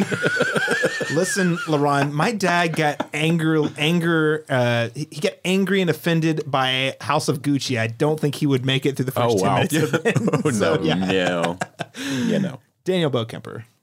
Yeah, so this one is uh, pretty hard, mostly because like the bar is um, set pretty high. I went to Bruno in theaters at my mom's request. Like she wanted to go see it, and Incredible. Um, yeah, and she laughed her ass off at that. So I feel like I could recommend most things to her, and it wouldn't be too terrible. But but my dad's a little harder nut to crack. But I think I, I know the film that both of them uh, would would be pretty repulsed by. And uh, that is Kevin Smith's Clerks 3. I uh, made it to this lineup. I saw Kevin Smith uh, present this film when he was in Oklahoma City a few months back. Um, Can I earlier just- this month. Is this movie? I, I we never really got to talk about this properly. Is this more Clerks One, Clerks Two, which are actually very different? Is this more early Kevin Smith, or is this more like Tusk? There's uh, no early Kevin Smith. He gone. It's He's just gone. it's just and even then early Kevin Smith was horribly misguided in a lot of ways. Oh, yeah, like you, sure. you like I used to love Chasing Amy, and now I look at that and I'm like, oh, that's a that's a that's a problematic film right there. Um, but I uh, I think he the one thing when I listen to hear him talk, and, and the one thing that I think I felt most compelled when I was younger to Kevin Smith was just how much he celebrated movies. So with his earlier stand-up special or stand-up specials, they're they're more lectures. Uh, an evening with Kevin Smith, and then um, an evening with Kevin Smith two, evening harder. Um, those two are solid, and to see him speak again about films and to know he still has that that passion for movie making and, and a love of cinema, even if he himself may not be the best uh, storyteller all the time. But I don't know. I feel like this film, it's just like the thing that my parents would hate about it is a it's it's a Kevin Smith film, so we got that layer of of disdain, and then how much it's about just New Jersey. It's so so so so regional, like a lot of his a lot of his films, that it's just they would be utterly alienated as the the Midwesterners they are, and I think like it's it, it does speak to something about like you know heart and mortality and and and and those things which are i think fairly universal. But for films that approach that you know there's also like uh, from 2012 uh, michael haneke's Amour which is a, a very depressing film but it, it actually talks about some of the same things that clerks 3 is trying to talk about. It's just it's it's um Kevin Smith telling you instead of Michael Haneke, and and again, I don't know. Uh, I I I think he might not be quite the the storyteller uh, that the former is. Yeah, again, it does have a little bit of heart, but it's still Kevin Smith, and often he's terribly misguided, and sometimes he gets so obsessed with just saying something he thinks is clever that it's to the utter detriment to of the uh, sincerity of his film. So yeah, no, I don't think I'll be recommending Clerks three to my parents. I'm gonna pick one that I in fact was planning to watch with my future mother-in-law that I abandoned ship after I saw it at a press screener, and that is Babylon, a movie I worked really hard to sell uh, her and Lauren, my fiance Lauren, on before Christmas, uh, before I had gotten a press invite for it, saying, "Yeah, we should go see this." It's Damien Chazelle. Here's the trailer. Oh, it's historic Hollywood. It's got Brad Pitt. You know, I was like, "Oh yeah, her mom's gonna go for this." Got super excited. Then went and saw it at a press screener, uh, and I walked away. It was a, th- and I was like, "Oh." Yeah, n- not about to watch uh some watch a movie that featured that in which you can see scenes of I don't know people having champagne bottles popped up their butthole. Uh, I don't know if I want to watch that with my potential my future mother-in-law. So uh, we uh, we pivoted very quickly to Puss in Boots instead. Safe bet. Safe bet. Safe choice. And you know, it was a very good choice, but uh, yeah, safe choice uh, indeed. Uh, that said, I don't think I can think of anything more horrifying than watching Jackass Forever with my parents. They would be mortified within the first five minutes. Yeah. What if Yeah, they're the- the really intro, into the it, though? intro itself, was was the Spike Jonze intro. Like, Forget it. I will say, yeah. Forget it. That is my pick, uh, Babylon, with with uh, an edition of Jackass Forever. Uh, all right, let's move on to round three. What is your number three movie of 2022 and why? Daniel Bokemper, I'll start with you. I'm not quite through with the mysteries yet. Uh, Decision to Leave is my number three from uh, Park Chan Wook, a fantastic film. He's famous for Joint Security Area and the original Old Boy, the good one. Um, and uh, along with The Handmaiden, can't forget that one. Oh, that's true. That's true. Um, but also, um, ooh, and I, I will butcher his name a little bit, but he is a fantastic actor. Uh, Park Hae Il, the uh, prob- gives probably, and I'm saying this knowing full well that Memories of Murder is one of my favorite films of all time, which he also stars in. But I think he gives one of his most just just best performances of his career in this film, and I, I think it's just the story itself is so emotionally stirring and it's so intricately woven. And then on top of it, you have uh, this detective who uh, suffers from extreme insomnia and to the point where it actually affects the film's editing. And again, this might be one of the the, the best editing I think I've seen. Yeah. Um, of what I've seen at least in in 2022. And I, I think you, you just have to watch every second. If you look away, you miss something that's so important. But you're not going to have much trouble uh, not looking away because it's just that that compelling. It's just so great. Um, I, I I cannot give it enough praise. And again, just a just a mystery, just so how and it almost has these two parts. It's it's almost a two part film that has an abrupt pace, but it does it so well and so seamlessly. And again, that editing just makes everything feel so so smooth and really captures that idea of a very frantic mind racing. But it does it in a way that's not disorientating, um, disorienting. And I think that's that's a very very hard balance to strike to not be an assault on your senses. Um, and and again, I, I just think it does it so well. Cannot say enough good things about it, and I promise that is that is my la- that is my last mystery movie. I love Tang Wei in that movie. Mhm. She, her- her, Yeah. her performance is so good. dude. She is. She's that great. rules. Yeah. I, I think uh, you know what's funny is that movie is kind of a pretty straight neo noir, and I think it just speaks so much to the power of his direction because it doesn't feel it it it doesn't feel if it really doesn't feel like it at least for me until the very end when I was like oh okay this is this is what we're dealing with. But the way he constructs things the editing and the way he d- decides to reveal certain plot beats and character beats really kind of kept me guessing pretty for, for quite a while Yeah, a pretty close analogous, I would say, a film that I discovered recently that I had no idea about. It's an older film, but this one it feels like they they would make such a great double feature. Would be Brian De Palma's Blowout, starring John Travolta, which again ha- has a very unfortunately, not unfortunately, but uh, has a very um, ending that that that strikes a very similar chord. Um, in a lot of ways, but at the same time, just has this great mystery. And that one does a lot more with sound design, but what this does visually, I think. So uh, again, just a great sensory experience. All right. Decision to Leave. Great film. Check it out, ladies and gentlemen. Dalton Stuart, what is your number three movie of 2022? Uh, my number three movie is a 2021 movie by some metrics because that's when it had its festival release, but it got its wide release this year. It is Kogonada's After Yang. Come on, Yang. What are you doing? Come, come on.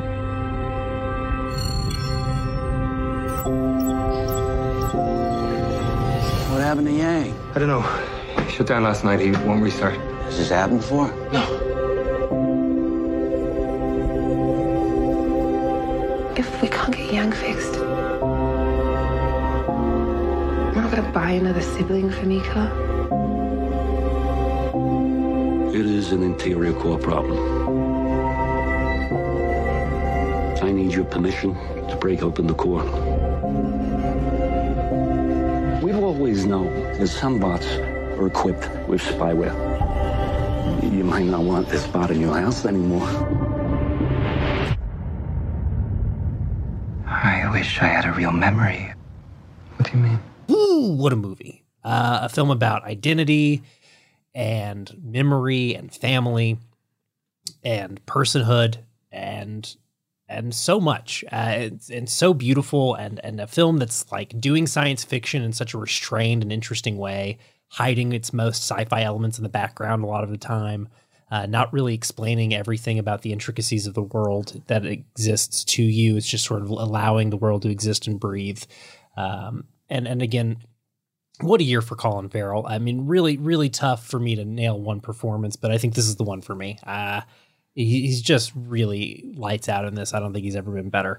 And the the whole cast really is is really strong and and maybe one of the opening credit sequences of the year. Uh, oh, absolutely. Come on, that dance sequence is so good.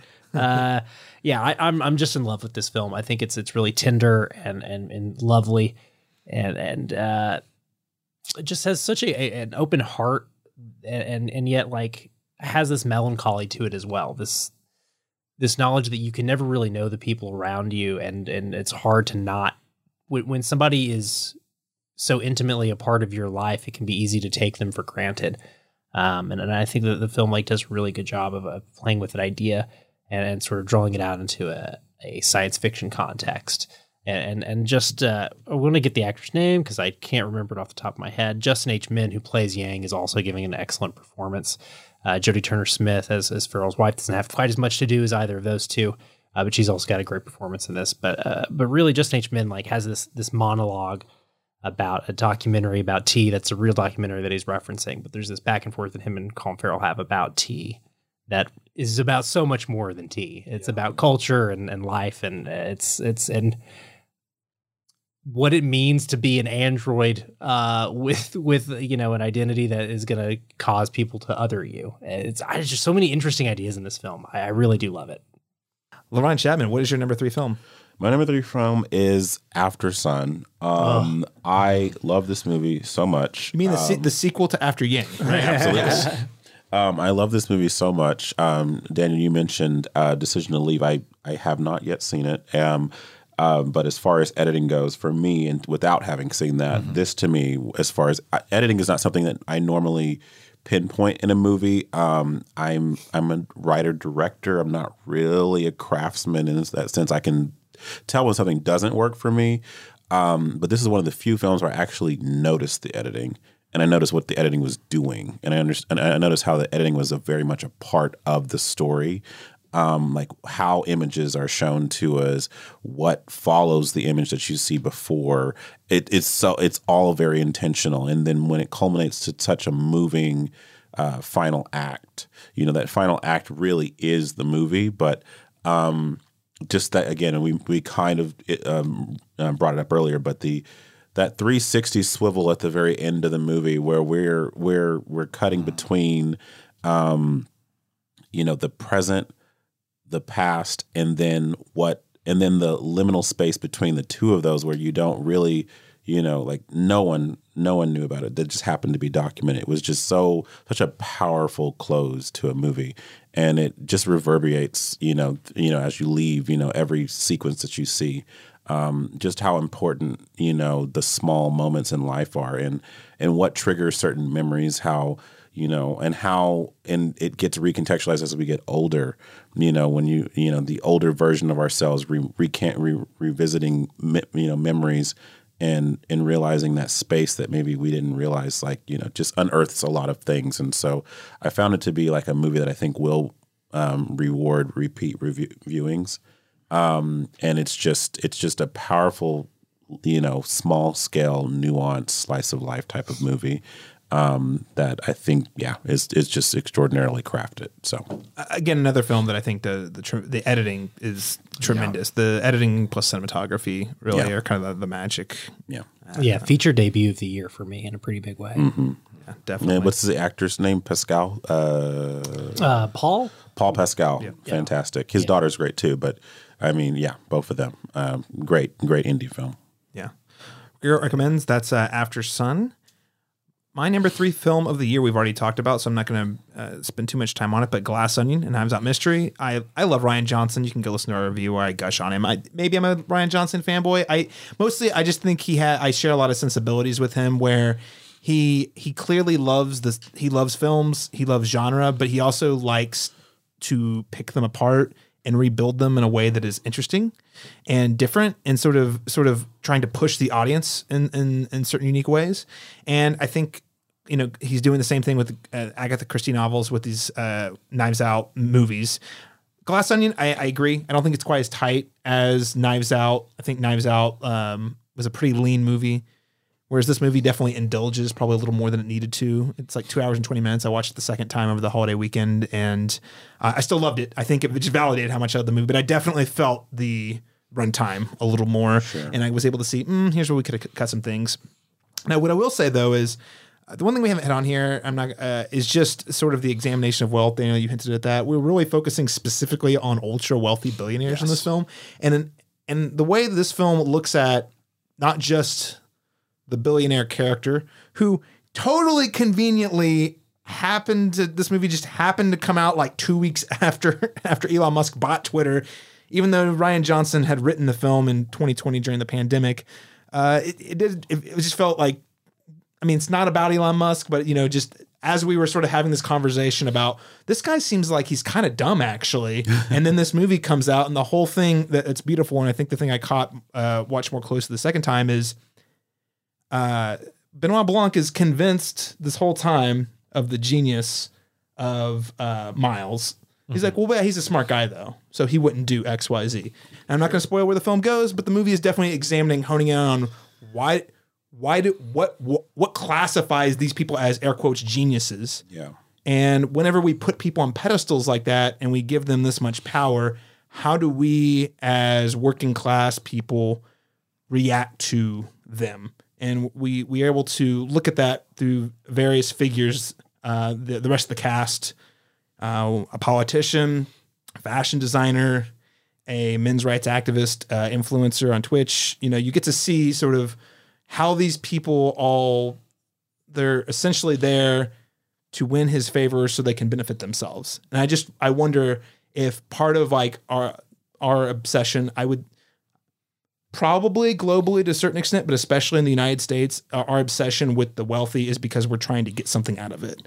Uh, and I love how it examines that and breaks it down. So I found that, I found that to be a very timely and important idea to examine. But at, at the end of the day, like I said earlier, it's just a great time. It's rip roaring, great time. It's super funny. The cast is great. We've already we've already hit all the uh, high points on that one. But uh, that is my number three movie of the year, and I cannot wait to see what Rian Johnson does next. And he's doing what Kenneth Branagh is not doing well um, with the Who Done It movies. I think Absolutely. so. Yeah, those movies are okay. They're okay. They're just okay. They're okay. Yeah, They're yeah, okay. exactly. They're okay. All right. Our next special award is the movie you wish you'd seen on the big screen award. Dalton Stuart. Caleb, this is a really tough one. There's a, there's a couple of heavy hitters here that I missed. Um, I don't want to steal your thunder, I think, because I think I know where you're going with this one. Um, so I'll say I'll say I can't bel I can't believe I'm going to say this. I really wish I had seen Michael Bay's ambulance on an IMAX screen. That movie kicks ass, Dude, that movie does kick ass. Thank you for bringing it up. That movie's amazing. It is like if Michael if Michael Bay bought a drone and gave the drone cocaine. That's, that's the movie. the, the stuff they do with drone photography in that movie is so cool. Yes. Uh, it's just like really, really inventive action filmmaking. It's it's not the best movie by any stretch of the imagination, but it is one of the coolest movies I saw this year. Without, it's not even close. It's yeah. it's it's so cool. Gyllenhaal is giving a deranged performance. Boss man, what's up, man? Uh, Flamingo just got here. What you want me to do with him? They came to the office? No, they're supposed to be the Turks and Caicos property. She turns six tomorrow. I'm gonna get in so much trouble, man. We have the elephants, we have the bouncy castle. Tommy, the clown is already there. We've gone over this so many times. Blue paint, sprayer, flamingos. No, not the flamingos! Listen, no, the blue paint comes with the spray gun. Just leave the flamingos alone. They are two separate events.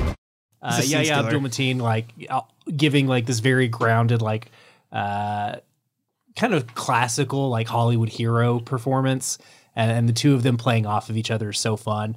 Uh, and again, just the filmmaking really w- would have uh, benefited from from the scale of of, of, of that uh, theater setting, especially because this had an IMAX release, and I I think that would have looked really nice. You know, it's a, it's such a bummer about Michael Bay.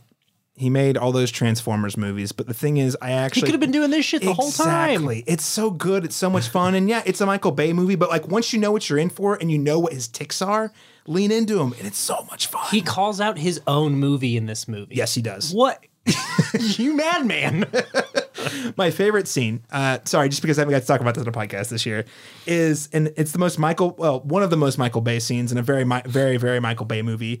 Is there's the scene, there's a scene early in the movie when Jake Gyllenhaal's in an empty warehouse full of cars by himself on his cell phone, and there's like a drone flying around and cross cutting, and it's just him in a warehouse, and he's trying to make it look as flashy and sexy as possible. And I'm like, I don't know what's going on, but it it's reminded incredible. me of Hobbs and Shaw. Like, remember they were just walking through whatever, and it's just the drone is just uh, yeah, it's, it's oscillating between them. That's a great pick, Dalton. Thank you so much Thank for you. bringing that up uh, for both of us.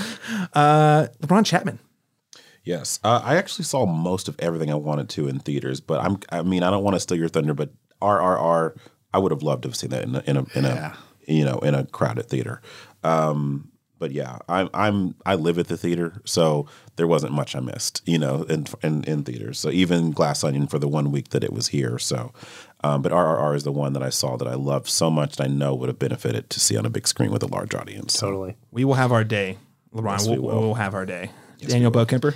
Yeah, this was one that I, I caught at home, and and while I was watching it, I was just like, man, what this would sound like to just be in utter darkness, with just all of these explosions and these sounds going off from any every direction. Um, and it was reaffirmed that this experience was something I missed too by a, uh good trash media contributor and uh, occasional um, guest on the uh, podcast itself, Arthur Gordon. Oh, that one. Um, that, that one. Yes, Yeah, that yeah, guy. I should have known. and uh, the movie in question is uh, the documentary Fire of Love uh, from Sara Dosa. It's uh, beyond it just being a brilliant and tragic documentary about two uh, volcanologists. You also get some of the mo- because of them and because of their work, um, and and really ultimately how uh, both both cr- courageous and crazy it was. Um, you get some of the most intense footage ever captured of volcanoes exploding, of lava right there, of walls twenty feet high of, of lava or magma or whatever. I don't know. I'm not a geologist. You're not a volcanologist. I'm not a volcanologist either. And this movie reminds me why. Get with it, Daniel. Um, I know, I know. I need to. I need to reach out of my comfort zone and just go up to a live volcano. Um, but yeah, I just, I just think there's something so mesmerizing about the the flowing lava and the exploding mountains and just the flames and the fire. But within all of that, just a very um, sincere love story about two people who happen to turn their passion into a career and Yeah. um, yeah, unfortunate. Not to, I mean, it, it's something that happened a while ago, so I don't think I'm spoiling too much to to say that it uh, led to their demise. But it's, I don't know. It's just something I I wanted to see that footage so bad in the big screen, and I don't know if I'll ever get the chance to at this point. That's a great pick. That that is uh, a notable blind spot. Uh, I've heard nothing but uh, amazing things about uh, this specific documentary. So great pick. Uh, my selection was RRR, but I'm gonna th- just because to shake it up. Uh, I again, I've already talked about how I just think that would be an epic crowd pleaser. Weird out weird. The Al Yankovic story. I say this, uh, Dalton. I know you did not like this movie. Uh, It's, it's, fine. It's fine. It's why? fine. It's fine. I, I, I think this could have been a great like Fathom event style thing because I LaRon and I watched it with a group of friends who were big Weird Al fans. Uh, I'm sure that was lovely. Oh, it was so much fun. It was so much fun. So imagine I'm just thinking if we put that in, and times it by 12, like 12 times the number of people in a movie theater. Yeah. I think it would have been a really, really A plus. Yeah, it got a good it got a good response from our the group we saw it with. So yeah, I think I might have liked the movie more because of how much they loved it. I you know. I, I, So- I guarantee if I'd watched it by myself at home, I would have been like, eh, three stars. But because I gave, I think I gave it four and a half stars, just because mostly for the experience, because it was it was funny, but just the fact that everyone kind of fed off the jokes or got the Yeah. visual gags, because I know the Weird Al history, all that stuff just played so well. Yeah. Uh, so I'm going to throw that one out there, just as a sort of a dark horse. All right, the movie that left you wanting more award is our next special award. I- I'm going to clarify on what I mean, and there's not really a wrong way to approach this. The, both of these approaches could work. The movie that left you wanting more could be you were so impressed you wanted more movie or more performance or fill in the blank. Or it could have been I had such high expectations I was left wanting more. Either way, the outcome is you wanted more of something. So, what is the movie that left you wanting more, Daniel Bokemper? Yeah, so I'm going to go um, in the latter camp in, in a movie that I had very high expectations for, but left me desiring more, and that is uh, Bones and All. Um, we've spoken about this a little bit. Um, I loved the director's previous film, Call Me by Your Name, um, as well as the new Suspiria, but I, I think what works in in the director's favor um, is that tendency uh, to have somewhat underdeveloped characters, and I think in like Call Me by Your Name with uh, the character Oliver, he he's he's not like I'm not going to say he's an enigma because he's not, but he's he is a bit of a mystery. There is a bit of something you leave. He's kind of a truncated character, and I think that works to the film's um, advantage. But here with the leads, who again performances are great, cinematography is fantastic, music is excellent. Um, and overall, the for the most part, I think the story holds, but it seems to be missing something. It seems to be like I, I couldn't fully get behind either of the two protagonists as much as I, I wanted to. I just I just couldn't, and maybe that's possibly the point. But I can't help but think that maybe, especially Timothée Chalamet's character, Lee, I think there was just something that was just missing that kept me from being fully into it and and and enjoying these characters and watching their journey and watching the tragedy as much as I wanted to. Um, I don't know. There just wasn't. There was that that connective tissue was just missing a little bit. There wasn't enough meat on the bones. There wasn't anything to sink my teeth into. There was, you know, I, it left me very hungry, and that's the that's the last one. That is not what you want to feel about a movie about cannibalism. No, no, no, no, no. I know, I know. I, I wanted to not eat for a while, and um, yeah, no, it's it's it, it's still good. Like it's it is good. I think it is a pretty good film. Um, it just yeah, it just was missing something, and again, it was a film that I thought it was going to uh, uh, uh, change my opinion about cannibalism, and I guess it Didn't win you over, huh? it didn't win me over. Yeah, Dang it. I know. There's still time. I know. There's more. Oh, you get you get years ahead of you, Daniel. I mean, we, we saw uh, how old the Mark Rylance character was, so you get time. Yeah. you got your whole life to get into vore. Yeah. Yes. Dalton Stuart, what is the movie that left you wanting more? Sorry, fellas, I'm going to be a hater and say I don't think I like Rian Johnson movies anymore. Uh, I, I didn't really care for Glass Onion. Uh, I don't know. Here's here's a consideration. Both movies are about how the wrong people are rich, and I would say maybe we could just have no rich people. Is is a you know a world that I think is possible. No, well, I guess Yes. Rian Johnson doesn't. Rian Johnson doesn't seem to think so either. He does not. He seems to think that if Ana de Armas and Janelle Monáe were rich, that everything would be fine. And I, I just I think that that lacks imagination. I also don't know if this is a COVID movie or not. It's kind of a COVID movie, and then it's just not until you know it is until it doesn't want it to be anymore.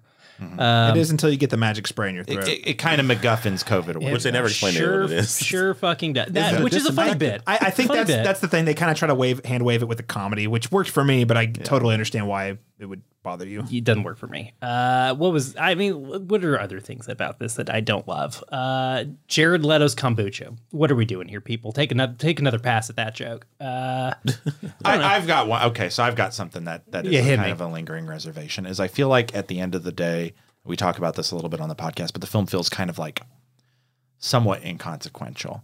Like with Knives Yeah. Out, the original one, it felt like the the Yeah. the result. It was like definitive. Whoa. There has been a paradigm shift, Mm-hmm. and it's good. And, so, and her drinking out of that coffee mug, the, Sure. the my house, my coffee, my rules, uh, or my rules, my coffee. That that ending scene was so sequenced. Whereas this, it not to spoil too much of anything, but it feels like justice wasn't really served, at least in the same way that Knives Out Yeah. uh, had it. So it's just, It just it depends on how much you.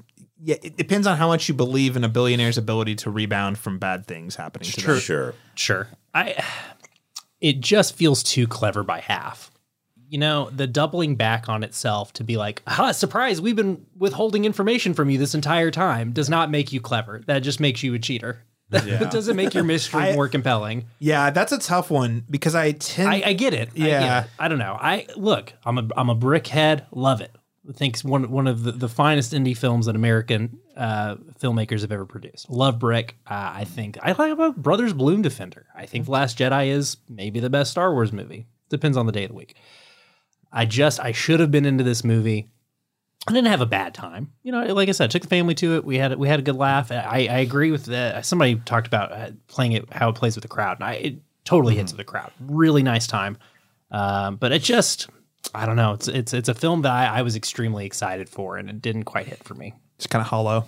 Yeah. Mm-hmm. Well, fair enough. Um, it bums me out, but also I get it. Yeah. LaRon Chapman, what is the movie that left you wanting more? Crimes of the Future by David Cronenberg. I love dating David Cronenberg. Like to the like like Videodrome. Like I, that's somebody that like I bleed. You know that that director and I had such high hopes for this movie and I don't hate it. I don't even dislike it. I just was very cold on it the entire time. I think the aesthetically it it it's great. Um, I'm I'm all about the Kristen Stewart whisper talking thing. Her she's fucking do- weird mutters and pervert. Uh, mutter, it's uh, creepy and strange and weird and like I don't know it it it's unnerving, but I'm like, well, it's compelling, I guess, because every time she talks, I'm like uncomfortable. like, but um, I, there's just something like by the time it was it was done, it, it it did. It felt inconsequential. You know, it felt very like like the world building was there, but the, the story just just didn't have any. There wasn't anything. They didn't have anything new to say. You know, and so that was just really disappointing coming from somebody that I know that is is pretty great in this field. You know, so. Um, yeah, Crimes of the Future left me left me wanting a lot more than what I got. A lot of questions that just like go unresolved in that movie, and it expects you to be okay with that. Yeah. I, I totally get what you mean. Yeah. At the same time, it just feels, and this is me because I had very high expectations and considered that for this pick too. Um, in that it just felt a little bit rushed. Like for some reason, I was like, "Oh, I'm going to get a David Cronenberg museum, and it's going to be awesome." And it it just it wasn't that. It was it was very, again, it felt like almost Cronenberg light. It almost felt like Cronenberg, like somebody trying to make a Cronenberg film. Yeah. Oh, that's always a bad thing when it feels like a filmmaker's making a like parody version of A little themselves. bit, like Okay. it- yeah. Well, you guys all went with a disappointment angle, so um, I will say if I'm going to pick disappointment, we actually have a, another award dedicated to overall biggest disappointment of the year. Um, I will say in terms of things that left me wanting more from the disappointing angle, um, Black Panther: Wakanda Forever, and that movie, as we talked about in the podcast, had an impossible task. I think similar to some of the films uh, we discussed earlier. I actually think the ingredients t- for great, a really like once in a generation great introspective emotional movie was there and they got too distracted by all the marvel setup for the future. It, it's like 30 minutes of just totally unnecessary mechanics for other properties spin-off shows and everything. And it uh it really took away what i thought was a very strong start and a very strong end uh, of the movie overall. So I was left wanting more of the sort of homage to Chadwick Boseman. I was left wanting a little more um, of the emotional, like what is what impacts does this have on the kingdom of Wakanda to his family in, in an immediate way. Uh, and again, it's not that that stuff isn't there necessarily. I wanted more of that and less of the hey, here's the Ironheart setup, or hey, here's uh, you know, again, I like the character. Um, oh my gosh, uh, I like Na- Namor or Namor. Uh, I liked the great character, but it just felt like there was a lot of setup where we, we could have, I, I would have rather focused on one thing. So left wanting more focus on that film. On the positive side, uh, movies that left me wanting more movie because I just loved it so much. Uh, Prey, the uh, the uh, Dan Trachtenberg's uh, prequel movie, Predator movie. Uh, man, we got to see uh, Amber Midthunder just kill it in the Yes. lead. I thought it reinvents. Uh, it, it- it's both following the plot template of the original while also reinventing Predator as a franchise, and it really gets me excited for the possibilities. We could either do a follow up to this story, or we could take this whole framework of like, okay. Uh, we, we did badass uh, and indigenous uh, warrior versus the, the the predator. Let's do it with a different setting. I mean, there's just so many possibilities. Creatively, I'm I'm really excited for what they do next with it, and it seemed like it uh, it was a huge hit on Hulu. Um, we don't know what the numbers are exactly, but I know uh, Disney touted how it was like one of the most streamed movies ever. Um, so I'm excited to see what they do with that next. Um, I'd also say, much to uh, probably a lot of people's chagrin. Uh, I really liked Avatar: The Way of Water. It's a three-hour plus movie. Mostly, it's less that I, it's not that I wanted more from this movie. I just want the sequels. I'm actually excited, and I didn't think I would be. So that's a plus. I want more world. I also want a little more James Cameron turning things on its head. This movie kind of did it a little bit, the second one, but uh, I think we really need to go all in uh, on the third one. So those are the films that left me wanting more this year. Let's move on to round four, where we discuss our number two movie of 2022. Dalton Stuart, what is your number two pick? My number two pick is the already mentioned Jordan Peele's Nope. Uh, a, film about spectacle, a film that is spectacle. Um, and I'll, I'll just say this because I, I, I think we've talked about it a lot this evening, and I, appreciate everything everybody said. But for me, it all comes back to Michael Wincott, one and only character actor that I love dearly, talking about that one eyed, flying purple people eater. Love it. I just love it. I love this movie. I think it's so good. Every performance is absolutely calibrated. Uh, and the the photography on this, I mean, Hoyte van Hoytema uh, really shows up for Jordan Peele on this. It looks incredible. I'm really glad I got to see this in IMAX twice because it, it absolutely earns that that bigness. Yeah. Uh, big skies, big horizons, uh, big performances. And it's got the Akira slide. Come on. Yes. Akira slide. See, yeah. Another one People for the it. books. Yeah. What a movie. I just love uh, how much Jordan Peele is a huge nerd. It's great. Man, it's doing so much. It, it really is doing more than anybody asked it to do. Uh, it's it's got so much on its mind, and I think it's like doing it in a really like by engaging with sort of the disregard we have for animals. It's like really saying some interesting things about Hollywood and, and movie making as a whole. I just I, I just think it's got so much on its mind, and every time I, I revisit it or th- even just think about it, I find myself like finding new stuff. Uh, yeah, a movie that went from a four and a half to a five pretty pretty aggressively on repeat watch. Always a sign of a great movie when you're constantly thinking about it later. LaRon Chapman, what is your number two movie of 2022? Another movie that's already been mentioned um, is Tar. Um, in a world where my number one pick didn't exist, Tar would have been my number one pick. Um, but I will not spoil what that is. Um, but Tar, yeah, for me was one that I'm just I'm still unpacking even now. Um, and I just I love Cate Blanchett so much. As much as I want Michelle Yeoh to win um, the award uh, for the Oscar this year, um, it might be Michelle's. I mean, it might be um, um, Cate Cate Blanchett's third Oscar. You know, and it would be deserving even still.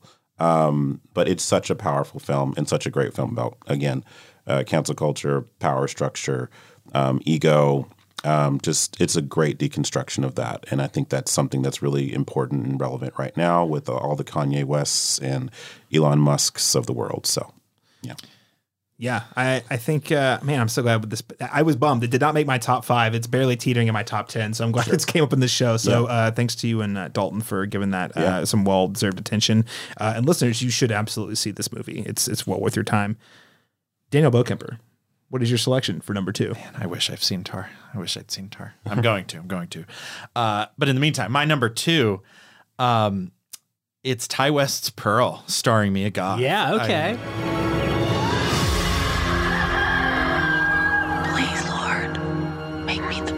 star the world has ever known, so that I may get far, far away from this place. Well, caring for your family during these times is admirable. But you only get one take at this life. If only they would just die. Pardon? Nothing. Henry, Portrait of a Serial Killer in the Red Shoes, had a head on collision, and Pearl was the bloody aftermath. Um, again, you cannot look at the way from this film. It's the second half of a rare treat, a double feature within the same year. The the well, technically prequel, but also follow up uh, to X, which isn't quite as good, but I still felt was compelling enough to get me very very excited about Pearl, and and Pearl definitely uh, delivers and just completely it gets me excited about a franchise that I had literally no idea about um, before 2022, and I'm so excited for the the follow up. I don't know if we'll get it in 2023, but Maxine, uh, Triple X Maxine. Um, but yeah, it's it's just there's there's so many things going well with this film. It plays on the pandemic era, but it uses the Spanish flu as the analogous for that, which I think a lot of people forget um, i- i- is quite similar to what we're dealing with now, and in a different light, but but still, it, it plays on that that idea of just chasing the the the fame dragon and wanting to be out of the the the you know the doldrums you're stuck within for lack of a better term to be on your family's farm and to just want something better. And the way it's shot it's just so bright and just so vivid and technicolor and and and I I think also the there is a Mia Goth like cannot understate her performance in this film About closing credits uh, already, and we're talking about a closing Oh yes, Amazing. I I have um, messed with my friends a few too many times trying to recreate that with them. And it's- Yep. um, but yeah, I, I also think a little bit before that there is a it. It's technically she's saying speaking to another character, her sister-in-law, but but Yeah. for all intents and purposes, she's it's a monologue, and there's just this. I think it's like a It's like I think it, I've got I've heard seven and a half. I've Seven heard nine. minutes, eight- yeah, I don't know. A long one, a long single tape, but just so compelling What and a so monologue. moving. Yeah, It's the best monologue of the year, bar none. Right. Yes, and it captures so much, and I think that alone just like elevated that film. And it was one that I went back and I came back and I'm like, I think I liked it, but then I just wake wake up the next day and it's even more. It's just in my brain about how many how much that film has accomplished. And and again, I can't say enough. And I'm so excited. I hope Mia Goth gets all the accolades she gets, even if she does not get it for Pearl. I think this is the film where people are going to be like, oh wait, we we Watch this you. monologue. Yes, yes, this is what you need. If you're going to let, um, oh, what is it? I'm thinking of. She wasn't the star of the film, but she won an Oscar for it. Um, why? Why am I drawing a blank on her name? Uh, Les Mis. Um, Anne Hathaway. Anne Hathaway. Anne Hathaway. Yeah. winning for that. I think. I think. I mean, that was a strong performance, but like, I think Mia Goth's accomplished even more with her her monologue in, in this Yeah. film than that did. Um, so I think if we're going to acknowledge that, you need to we need to give some uh, recognition to Mia Goth. But again, I very excited, very great film. Happily will place it at my number two. I I feel like Tar, what you've described to me not seeing this film, is definitely a film that could mix up some things had I seen it, but I uh, I still feel very, very, very, very strongly about Pearl's placement here. Yeah, it's a it's a great film, great per, top notch performance, and it does. Uh, yeah, we we're getting a part three before too long, and uh, It's Douglas Douglas Sirk if he did a, you know, a horror film. Essentially, it Yeah. feels that way. Like But it see, feels is like, it is it a horror film though? Like that's That's the thing. true. It- I love it because it well, it's another genre bending thing. Yeah. It's got horror elements, and especially coming off extra thing. Oh, it's a horror movie, but it really is more like a drama that just happens It- to have some of those elements in there. It feels like an old twenties, thirties, like like you said, just melodrama that Mhm. just goes really dark towards the end. Yeah. so, um, but yeah, Mia Goth, my God, yeah, she was great in X too. I mean, I, I thought she was great in that, even even though I prefer Pearl to X, but yeah, It's kind of unreal how much better Pearl is than X. for yeah. me. At first, I liked them both, but the more I think about it, it was like kind of after our podcast when we talked about it, I'm just like, yeah, it, it really, damn, it's night and day. I'm gonna go home and rent Pearl. I think Pearl's a lot more I gotta memorable. rewatch this movie. Yeah, do it. All right, my number two movie is the intersection of a lot of things I like and a very interesting uh, time of my life. Uh, Guillermo del Toro's Pinocchio. I want to tell you a story. It's a story you may think you know, but you don't. Over there! What is that? Papa! it speaks! He's just a puppet! No, I'm not. I'm a real boy. People are sometimes afraid of things they don't know. I don't understand. It's a Del Toro film, number one. I just I love his sort of love for the unloved, so to speak. We've seen him. I mean, this has built a career out of this. Um, it's stop motion, which I. I again just it's it's I, f- I was I would have said it was a lost art if we hadn't gotten so many great stop motion films in the last two years and this Uh, is three really this year alone. yeah, Yeah. exactly it's um it's been a really really great year for stop motion animation I think this one's Oh the best shit, four. I forgot Wendell and Wild. Wendell and Wild. Oh, in a yeah. while, yeah. Oh man, four in one year, and and uh, it's a year without a Laika film. And usually Laika's been the one that's been carrying the Yeah. the torch of stop motion for years. Uh, so it's really great to see that again. If Netflix is going to slowly uh, dismantle the things uh, that are keeping the institution of Hollywood together. At least they're giving us uh, auteur-driven passion projects like Del Toro's Pinocchio. He'd been trying to get this movie made since 2008, at least. That's when he was first on the record saying he wanted to make the movie. I, I, I love it for a couple of reasons. Um, let's say uh, number one, for years, as long as Disney especially has been doing these like remakes of their animated classics, I've been saying like I'm not against us doing more versions of these things. But if we're going to do them, you really need to reinvent and justify why we're revisiting it. Because if you're just watching a movie and it's a lesser version of the ver- uh, of the the, ver- the most popular version out there, The you should- Robert Zemeckis version, the yeah, same oh year. yeah, same year. So- oh, that makes me so mad. I, sh- I swear Disney's like Netflix is making a Pinocchio and they they rush that thing. I, and also the animation in that is terrible. Anyway, side project. Yes. Guillermo del Toro's Pinocchio, not to be confused with the Robert Zemeckis Disney Plus Pinocchio, which is terrible. Um, but no, it, it's it's so I, I love that this is a fresh take that goes is much closer to the uh, the original sort of like uh, I guess uh, dark fairy tale. Um, and I love that he sets it against the backdrop of fascist Italy. Um, he's able to sort of use that framing to explore uh, the relationship between a father and a son in a society that is very uh, unforgiving of people who don't conform. I also just think the larger themes of appreciating uh, the value of life and the relationships we have with our parents and children was, uh, yeah, it was really, really moving. Um, it just really spoke to me this year. And I think you get to the end of the movie without spoiling it. it it's it's definitely a bittersweet ending. It's probably honestly not uh, a family movie. I probably recommend it for more like young adult audiences and adults, like 12 and up um because it's a really dark sad story that doesn't doesn't fall in line with any of the disney most of the disney tropes. Um and uh it, it just sort of ends kind of as a reminder that life is finite and the, the best thing we can do is appreciate the loved ones we have in our lives and uh, never take them for granted and appreciate what makes those relationships unique. Um and I, yeah, I don't have much more to say about it. It's an outstanding film. I, I loved it. Uh, maybe the musical numbers aren't as strong as you might like. I think I've heard that criticism. I think it's fair. Um, but just the, everything from the animation to the voice performances to the direction to the attention to detail, um, just to the really rich themes they're they're they're implementing in a story that a lot of people know really well already. Um, really stuck out to me this year. So my number two is Guillermo del, Toro, uh, Guillermo del Toro's Pinocchio, now streaming on Netflix. So that brings us to our next special award, which is the biggest appointment, uh, disappointment of 2022 award. LaRon Chapman, we'll start with you. Babylon. Um, I love Damien Chazelle so much. I had such high hopes for this movie. Um, again, I think a lot of it is great, um, but enough of it is not that um, that it definitely brought my review down to leaning towards the negative. So, Babylon, still I think worth seeing for a lot of mixed reasons, but uh, for the most part was the biggest disappointment, giving all the hype I had for it in my own head from his previous work. Yeah, that one was a bummer. Even if there, and I think the thing that makes it most dis- uh, the hardest to swallow is that there's like so much good. Yeah, there's we, so much as, good in as we've already discussed. I wish it was just Yeah. a complete disaster so I could just disregard it altogether. But the Mm. fact that so much is good about it, it's disappointing that two hours of it is not. Two hours of the three hours is not. Yeah, yeah, agreed.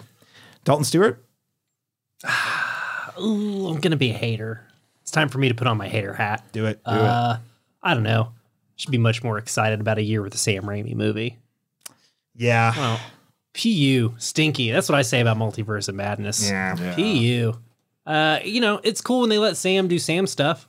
You know, he he, he has fun a couple of times in there. The second half, the, the, specifically the last act, kind of goes full Raimi. I well, the last act has, got some fun stuff with with the zombie. Uh, Yeah. But I, I feel like there's some moments in like the second act where uh, uh, I don't know who cares about spoiling a Marvel movie. You saw it in theaters if you give a shit about this dumb movie.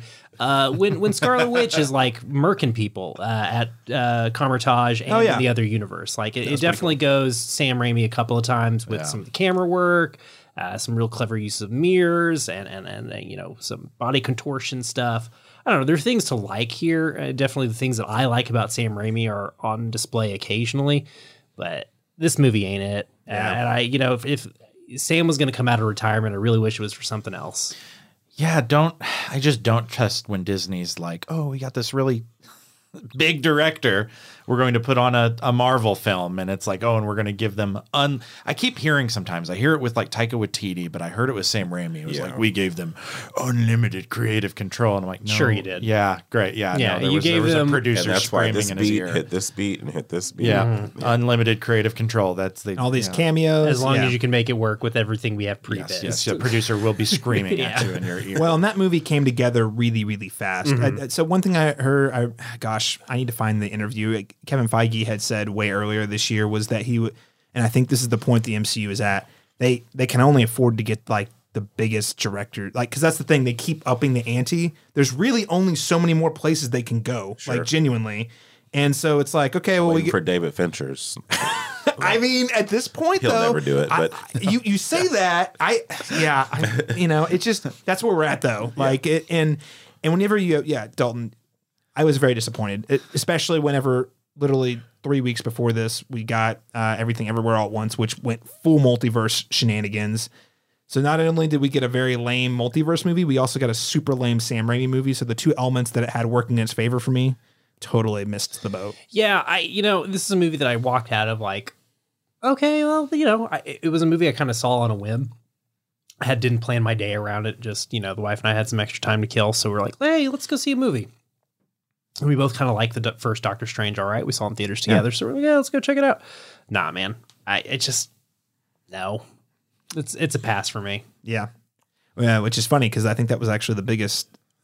I think that's yeah, it's the highest grossing Marvel movie. I don't think Black Panther's caught up to it yet. So Really? yeah, um, it's pretty close. I think Black Panther's going to pass it by the time it's done with with Sure, the theatrical run. sure. But uh, yeah, I think it actually has the biggest opening. I'm going to verify this, but I'm pretty sure last I read it had the biggest opening weekend of the year. If I'm not mistaken. Multiverse of Madness did. Mm-hmm. That's wild. at the box office. Yeah. They should Wow. put David Lynch on the next one. Could you imagine? It's like 10 minutes of a of an asteroid just floating in space and just this haunting music. And they're like, David, can we cut the music? Who gives a fuck how long my scene is? It's art. Like just and you then he, what? and then he just abandons his name. It's like Daniel, you know what? Yeah. pretty good Lynch. Oh, thank you. Yeah. Thank you. I've been wor- I, I have been working on it. but Well, Daniel, speaking of David Lynch, I'm sure David Lynch was not involved in your biggest disappointment of 2022. No, what was your film? He was not. Um, yeah, so there was a few. It was it was kind of hard because there was a few. I mentioned Men earlier, and that was one I was thinking of just because I wanted so much more out of Garland um, in that. And then I also think with the Raimi film, Multiverse of Madness, I was considering it just because again, love for Sam Raimi, but that was not that was a bit of an abomination, um, if I'm being real. And then Don't Worry, Darling, and Halloween Ends. Those are films I wanted to see succeed, and and they they really did not. Um, but they were not my biggest disappointment. Uh, my biggest disappointment was one I uh, just caught on Christmas Eve, which is Avatar: Way of Water.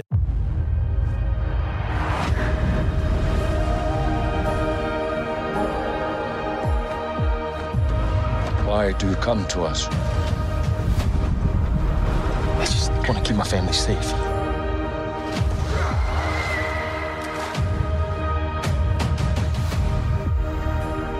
Treat them as our brothers and sisters. Teach them our ways. Keep up, Forest Boy! If you want to live here, you have to ride. Let's do it.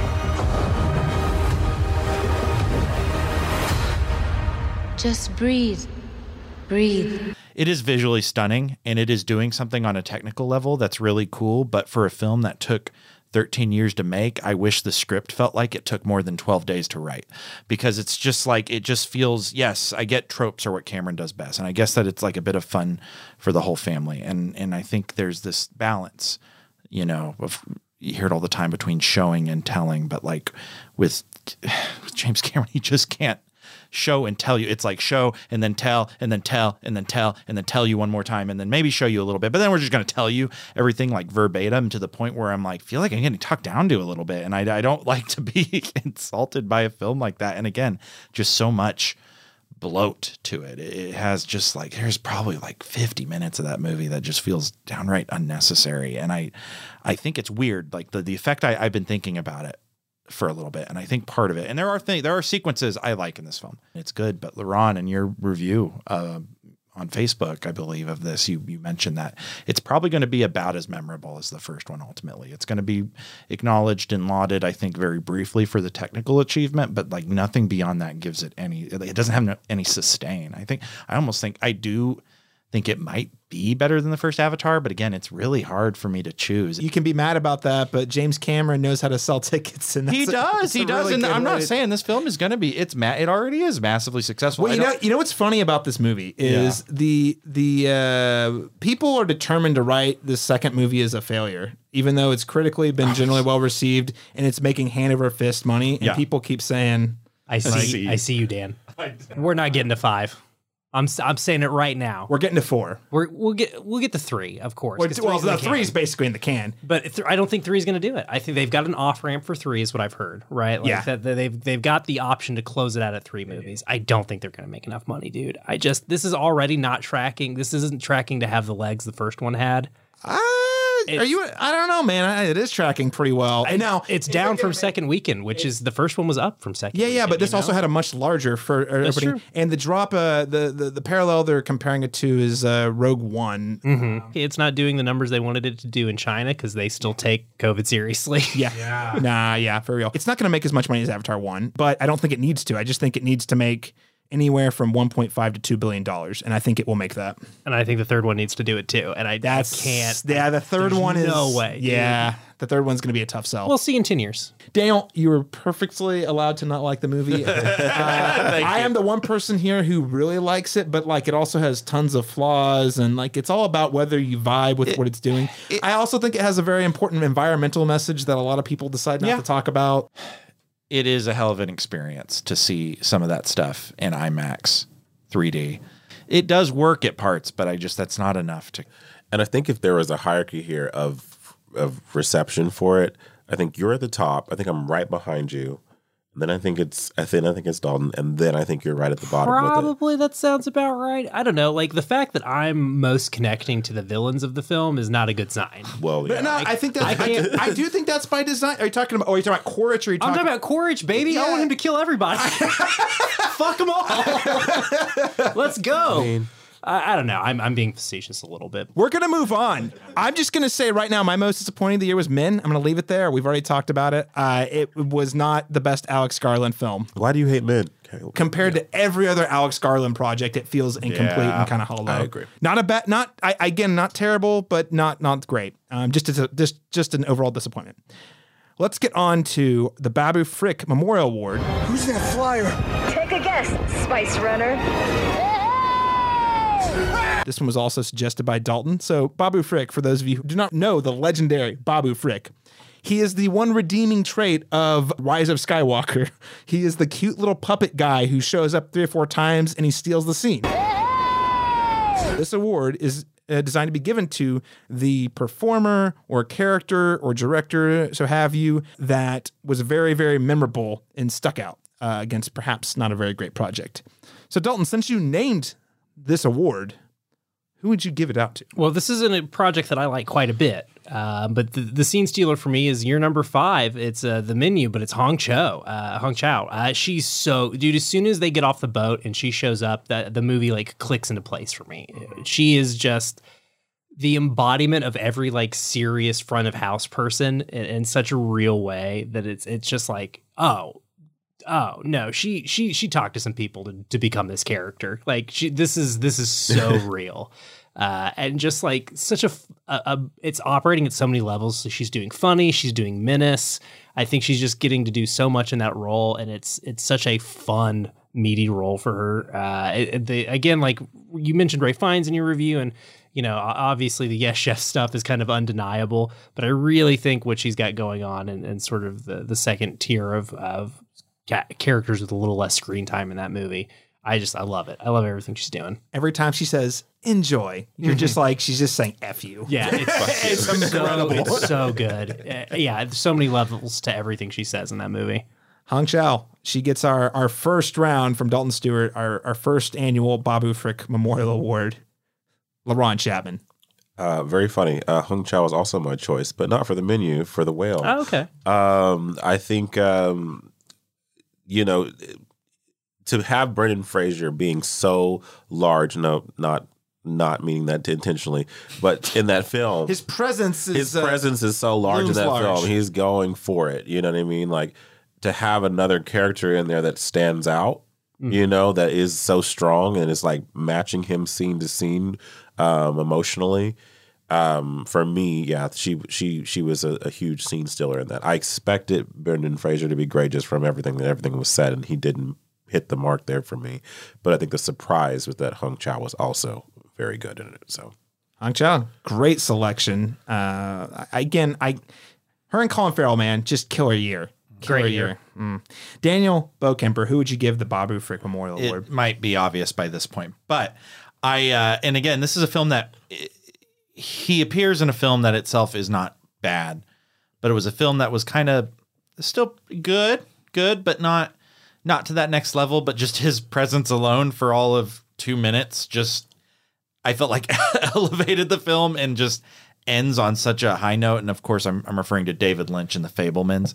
I don't want to speak too much about his small cameo, but it's amazing. It is incredible. Um, it is absolutely a scene stealer, and it's it's just it it does so much with so little, and I can't even imagine how much it took.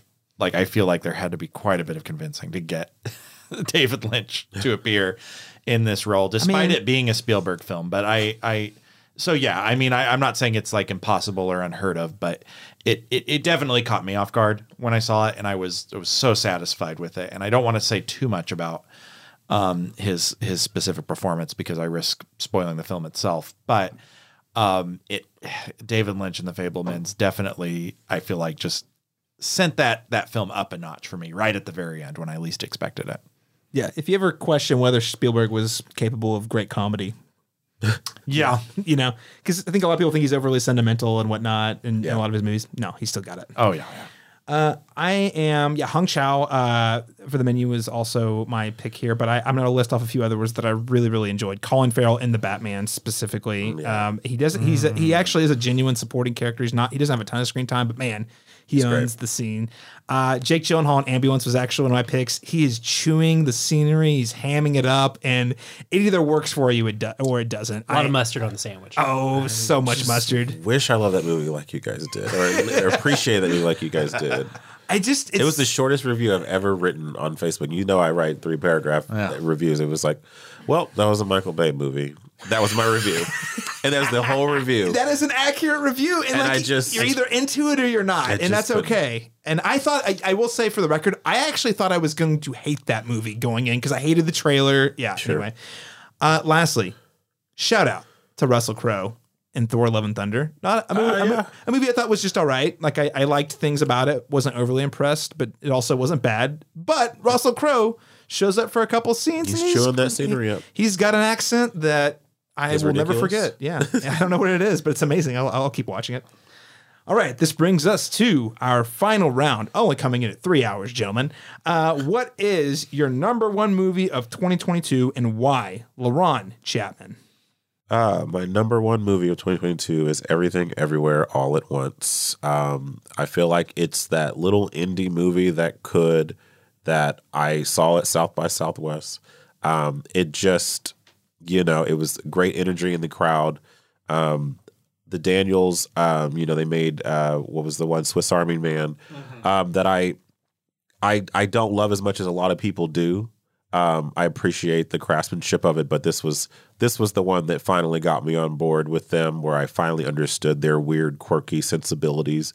Um, but a movie that involves hot dog fingers, um, butt plugs, you know, uh, spoilers, I guess, but you know, um, you know, it, it, and then still is so relatable and still so human and still so heartbreaking.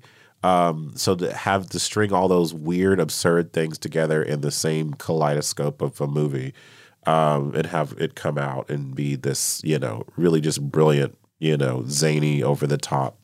You know, I don't even know how you categorize it. You know, is it a comedy? Is it an action movie? Is it all of it? You know, so it's everything, everywhere, all at once, and um, and I loved it. Yeah, taking big swings. Dalton Stuart, what is your number one movie of the My year? number one with a bullet, and it's not even fucking close, is Everything Everywhere All at Once. Hang on. Yeah. It, Did, it did we all pick everything everywhere all at once? What's happening? I'm not your husband. I'm another version of him from another universe. I'm here because we need your help. Very busy today. Uh, no time to help you. Across the multiverse,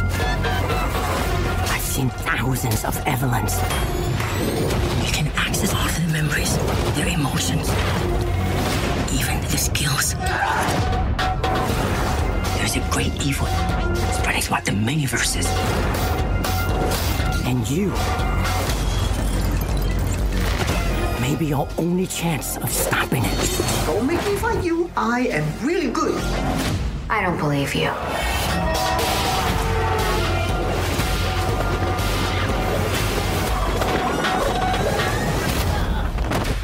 Wow, that was really good. I don't think I can say it any better than LaRon did. It's doing so much and it's doing it all incredibly well.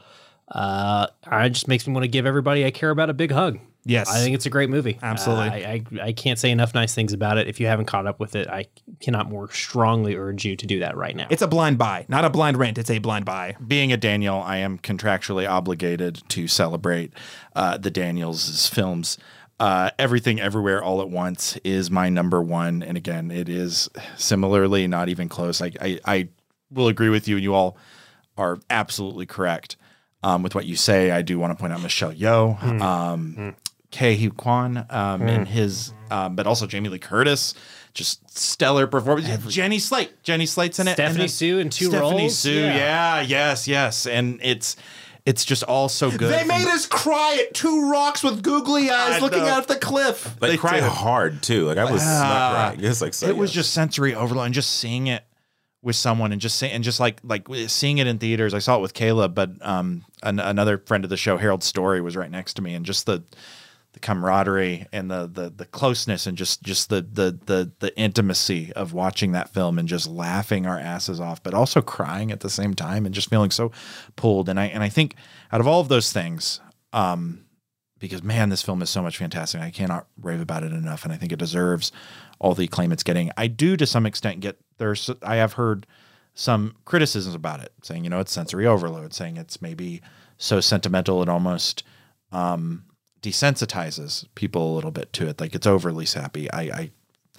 I don't. Uh, I I like the sappiness. I will say maybe with like a film like The Whale, maybe that's a film that kind of like almost made me a little emotionally fatigued. It's not for. It doesn't have to be for everybody. No, it doesn't. But but I- but I get it. I just want to say I, I hear the criticisms, and I don't think somebody who doesn't just think this film is the greatest thing. Yeah, I'm not one. I'm not. Yeah, I'm not trying to like tar and feather anybody who doesn't like this movie. And there's kind of a weird contingent of like being mean to people who don't like this movie. Right. Yeah, like, and uh, it's not fair. Who does that And- serve? and It's also a movie. There's a Like, lot that's- of people I respect that have issues with it. Some of them with runtime, some of it with the sentimentality. Some people can't keep up with the editing. I think it's definitely tailored to a younger audience with that in mind. Like, Yeah. um, but that doesn't mean it doesn't work for you. Right. And and I think what this film instills, and you could say this a lot about films. You could say this about Avatar: Way of the Water if you want to.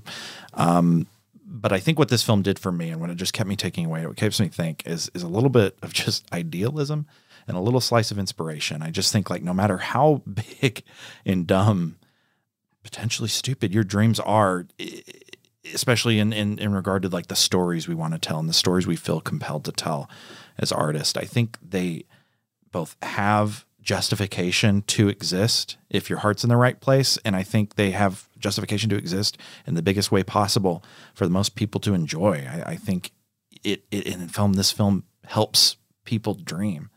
And a lot of films do that. Films as a whole can help us do that. But i think this one just just really captures that and celebrates it and then make sure that regardless of how fantastical your dreams get and how wild your imagination can be, it can still be about very, very, very real things. And it just, again, it just gives me hope. That, Well, and even if you fail at all those things, Exactly. that doesn't mean that you are a failure. And even if you are a failure, that might lead you to something that you didn't know you were looking for. Exactly. And this film ran, I, f- I feel like one thing I kept thinking about when I watched this film was thinking about a documentary I didn't know about until a few years ago Jodorowsky's Dune. Yeah, about sure. The original Dune that never existed. And that is a film about such, such a wild imagination and such a grand vision that we just simply were not ready for. Um, and it never existed beyond a concept book. And I think this film is, in a way, that, but manifest. And I don't know. It's just something I, I find myself. Weird that it even exists. Yeah. Yeah. Like I it- think about it in the construction of it. I'm like, who? How did you conceive the idea of this? Well, that's what's what's great about it is it's so wildly ambitious and creative, and it, it it throws so many things at the wall that all somehow the thing they have in common is the heart and the themes. The this, Yeah. the movie is really a, a them, very broad thematic story. Yeah. Ti- It made sense of all the these chaos, things you know? tie Yeah. together through those themes. It's really powerful and, and really brilliant, Yeah. and it shouldn't work. Yeah. but it does. It does. It works really well. Uh, I don't have anything else to add other than this movie. When I saw it, I was like, "This is my number one movie of the year." Yeah. Yeah. It's just weird too. It's one of those things where it's like it's like Parasite that you're. Yeah, I yeah. just- It was. I, I was like, "This is number one, and nothing's even close." I'm just gonna what something eventually is gonna catch it. Yeah. I thought I, I was so sure. I was like, okay, maybe it's Tar. And when I went to see Tar a second time, I was like, ooh, this character's like totally screenplay invention and doesn't exist in the real world.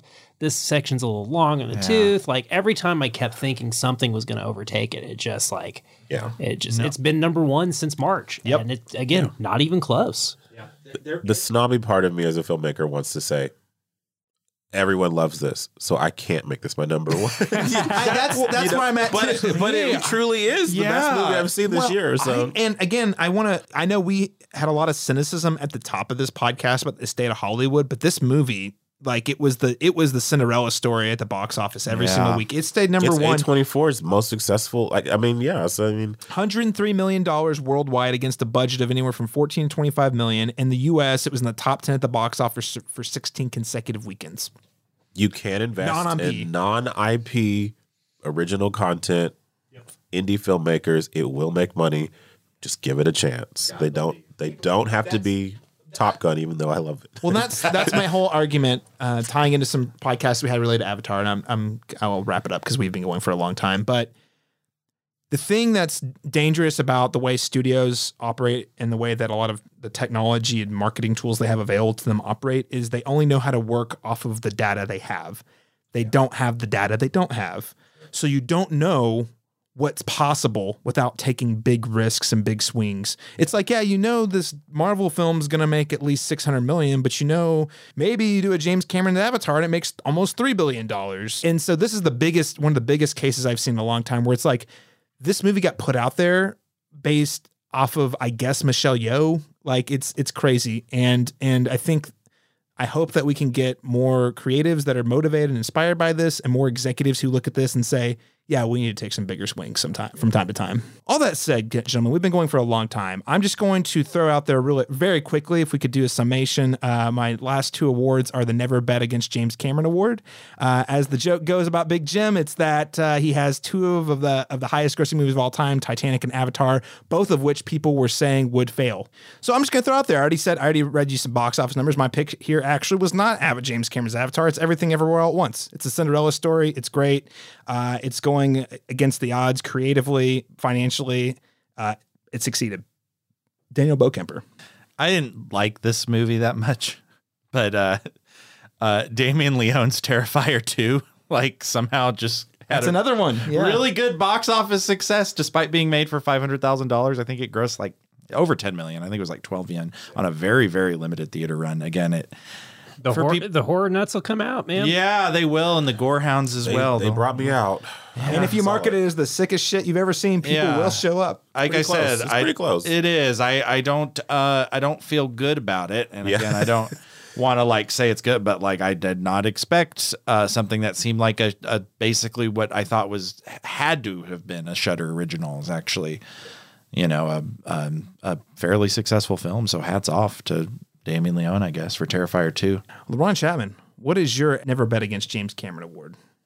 Um, my Never Bet Against James Cameron award is uh, a movie that came out in January on my birthday. Uh, you uh, were at my birthday um, for it uh, for Scream Five. I felt like um, that's a movie that should not have done well this year. It is the fifth installment to a long running franchise. The fourth one tapered off and proved that there wasn't a huge interest in this franchise anymore. But the fifth one somehow added this resurgence to the franchise, and now they're already starting another trilogy. The next one already comes out, you know, next year, early next year. Hoping it's good. It's in New York. I'm excited. It's a new environment. Ghostface on a, you know, in the subway station. That that that just speaks to my soul.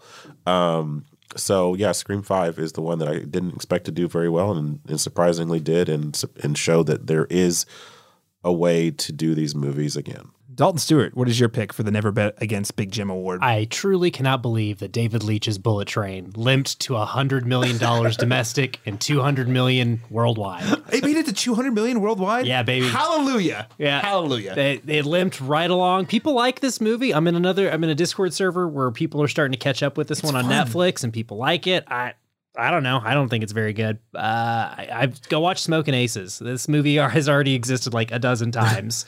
uh, Bullet Train is is fine. I was It's, gonna it's- ask, how does it hold up to John Wick? Any of them? Not Oh, even, not not, even even close. close, dude. That's what I thought. No. I could tell it was trying No. really hard. No, it it is actually just not. Is it not? That's what I got from the marketing. Leitch I is haven't just it. not uh, of Stahelski and Leitch, the two who collaborate on John Wick One. He's just not. Uh, you know, he's making more interesting movies as far as like trying to do original stuff. You know, Atomic Blonde and this. You know, as whereas Stahelski's just staying in the John Wick groove, but like I get why Stahelski's just a better storyteller, a better visual storyteller. He just knows where to put the camera when it comes to like shooting action.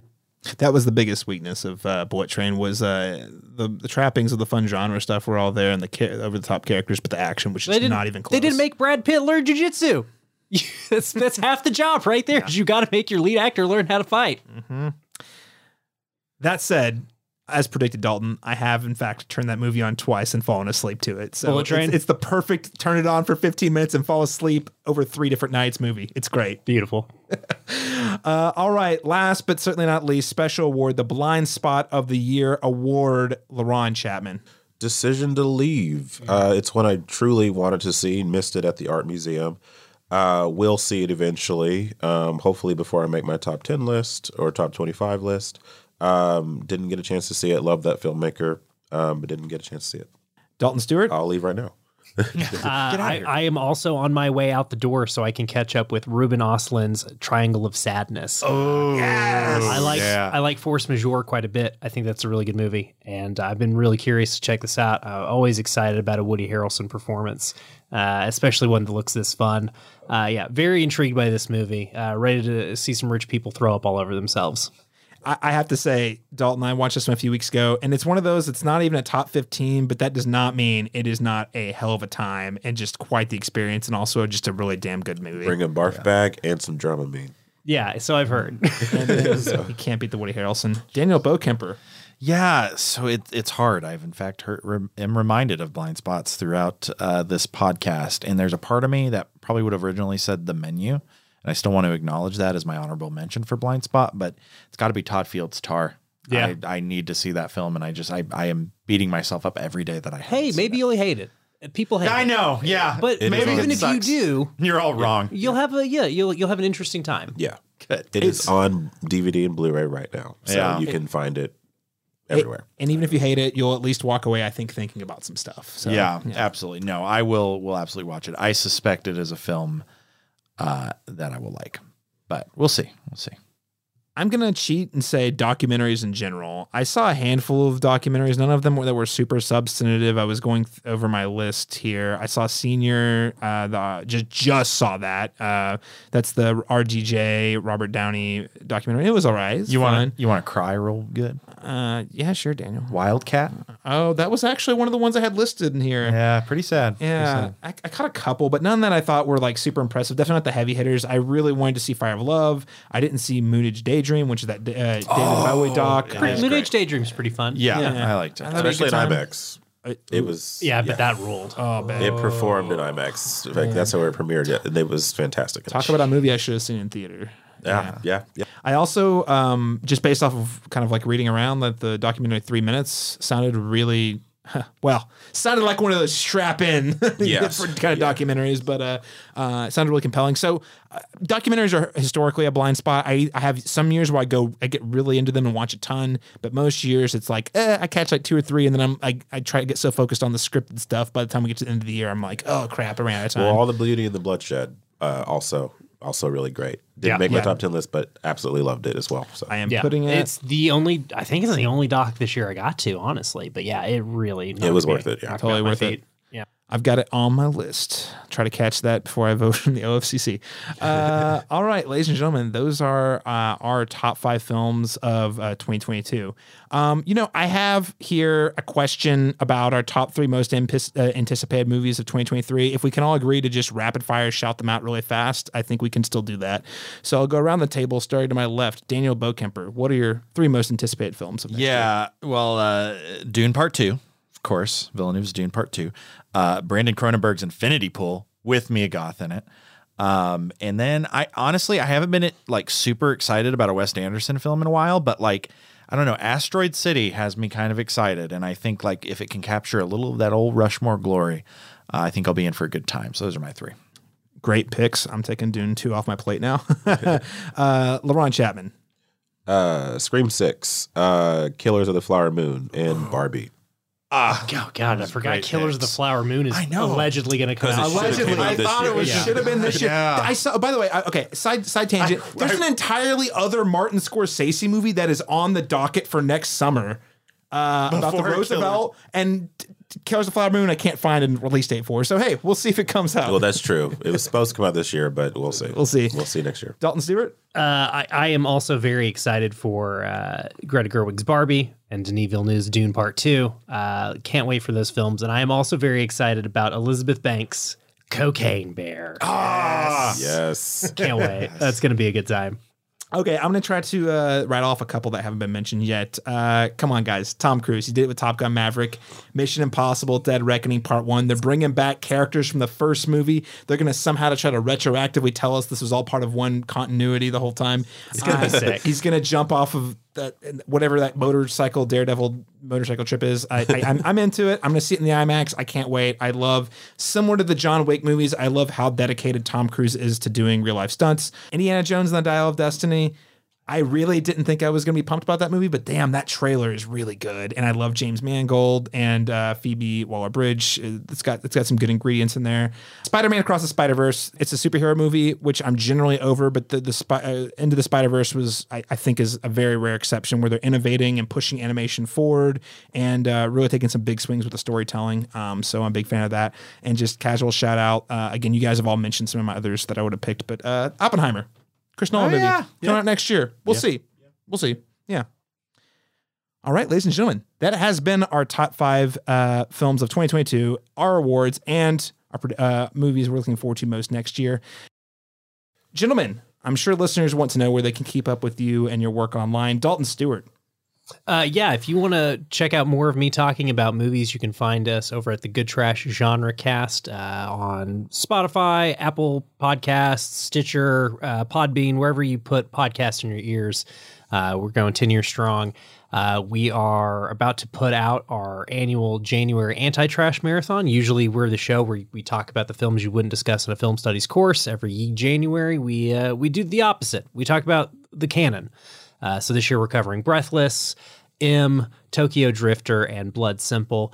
And then towards the end of January, we'll probably do a top five over there. So if you want to see if my list changes, there's a good chance it might. Uh, I'm, I, you know, I'm, I'm wishy washy. There's a good chance I'll move Tár around. Uh, maybe Barbarian or Women Talking will make it into the the final top five. Who knows? Uh, but that's GoodTrash Genrecast. If you want to find me talking about movies, um, at Good Trash Media on Twitter if you want to follow us. Uh, I'm, I'm at doll underscore stew if you want to keep up with me, but I don't I don't tweet a whole ton. Uh, I'm just Dalton Stuart on Letterboxd, so if you want to follow me there, I'm very active and uh, love love to read other people's reviews. So uh, it's just Dalton Stuart over on Letterboxd. Very nice. Man, it's a shame we ran out of time to mention Barbarian and honorable mentions, but Barbarian, great movie. Sick film. LaRon Chapman, where can people follow you online? You can follow me under my name, LaRon Chapman, on Facebook, or you can follow all of my reviews on Letterboxd at black underscore cinna underscore man. Excellent. Daniel Bokemper? Yeah, uh, yeah. You can find me uh, three reviews actually: The Whale, uh, Glass Onion, and of course um, Pinocchio. I, it didn't make my top five, but it was still a film I very much liked. Um, find three reviews, a triple thread of reviews over on the cinema, uh, the Cinematropolis. Excuse me. Um, additionally, you can find me on Flick Attack, occasionally writing some a little more shorter form reviews. Um, and then also uh, Twitter, Daniel Daniel underscore Bokemper. Um, not super active there, but you can usually find most of my stuff. Uh, but also Letterboxd, uh, just Daniel Bokemper um, on Letterboxd. I, I wish I got a little more creative with my name there, but I didn't. So Listen, ladies and gentlemen, what we're saying is you should get a Letterboxd account. Okay, Yes. that's really where the action's at. Uh, you can find me on Twitter and Letterboxd and Instagram if you just want to see photos. Uh, all C Masters Talk. That is letter C Masters Talk. Letterboxd for movie reviews, Twitter for mostly still movie reviews, uh, and uh, sometimes video game opinions, uh, and yeah, Instagram for photos that have nothing to do with movies 99% of the time. so, uh, and of course, you can find all of the podcasts we do uh, here on the Cinematic Schematic over at the cinematropolis.com. Daniel Bokemper, LaRon Chapman, Dalton Stuart. Thank you, gentlemen, so much for spending over three hours of this evening talking about 2022 in film. I owe you guys a beer. Thanks, gents. Cheers. Listeners, until next time, we'll catch you again in 2023.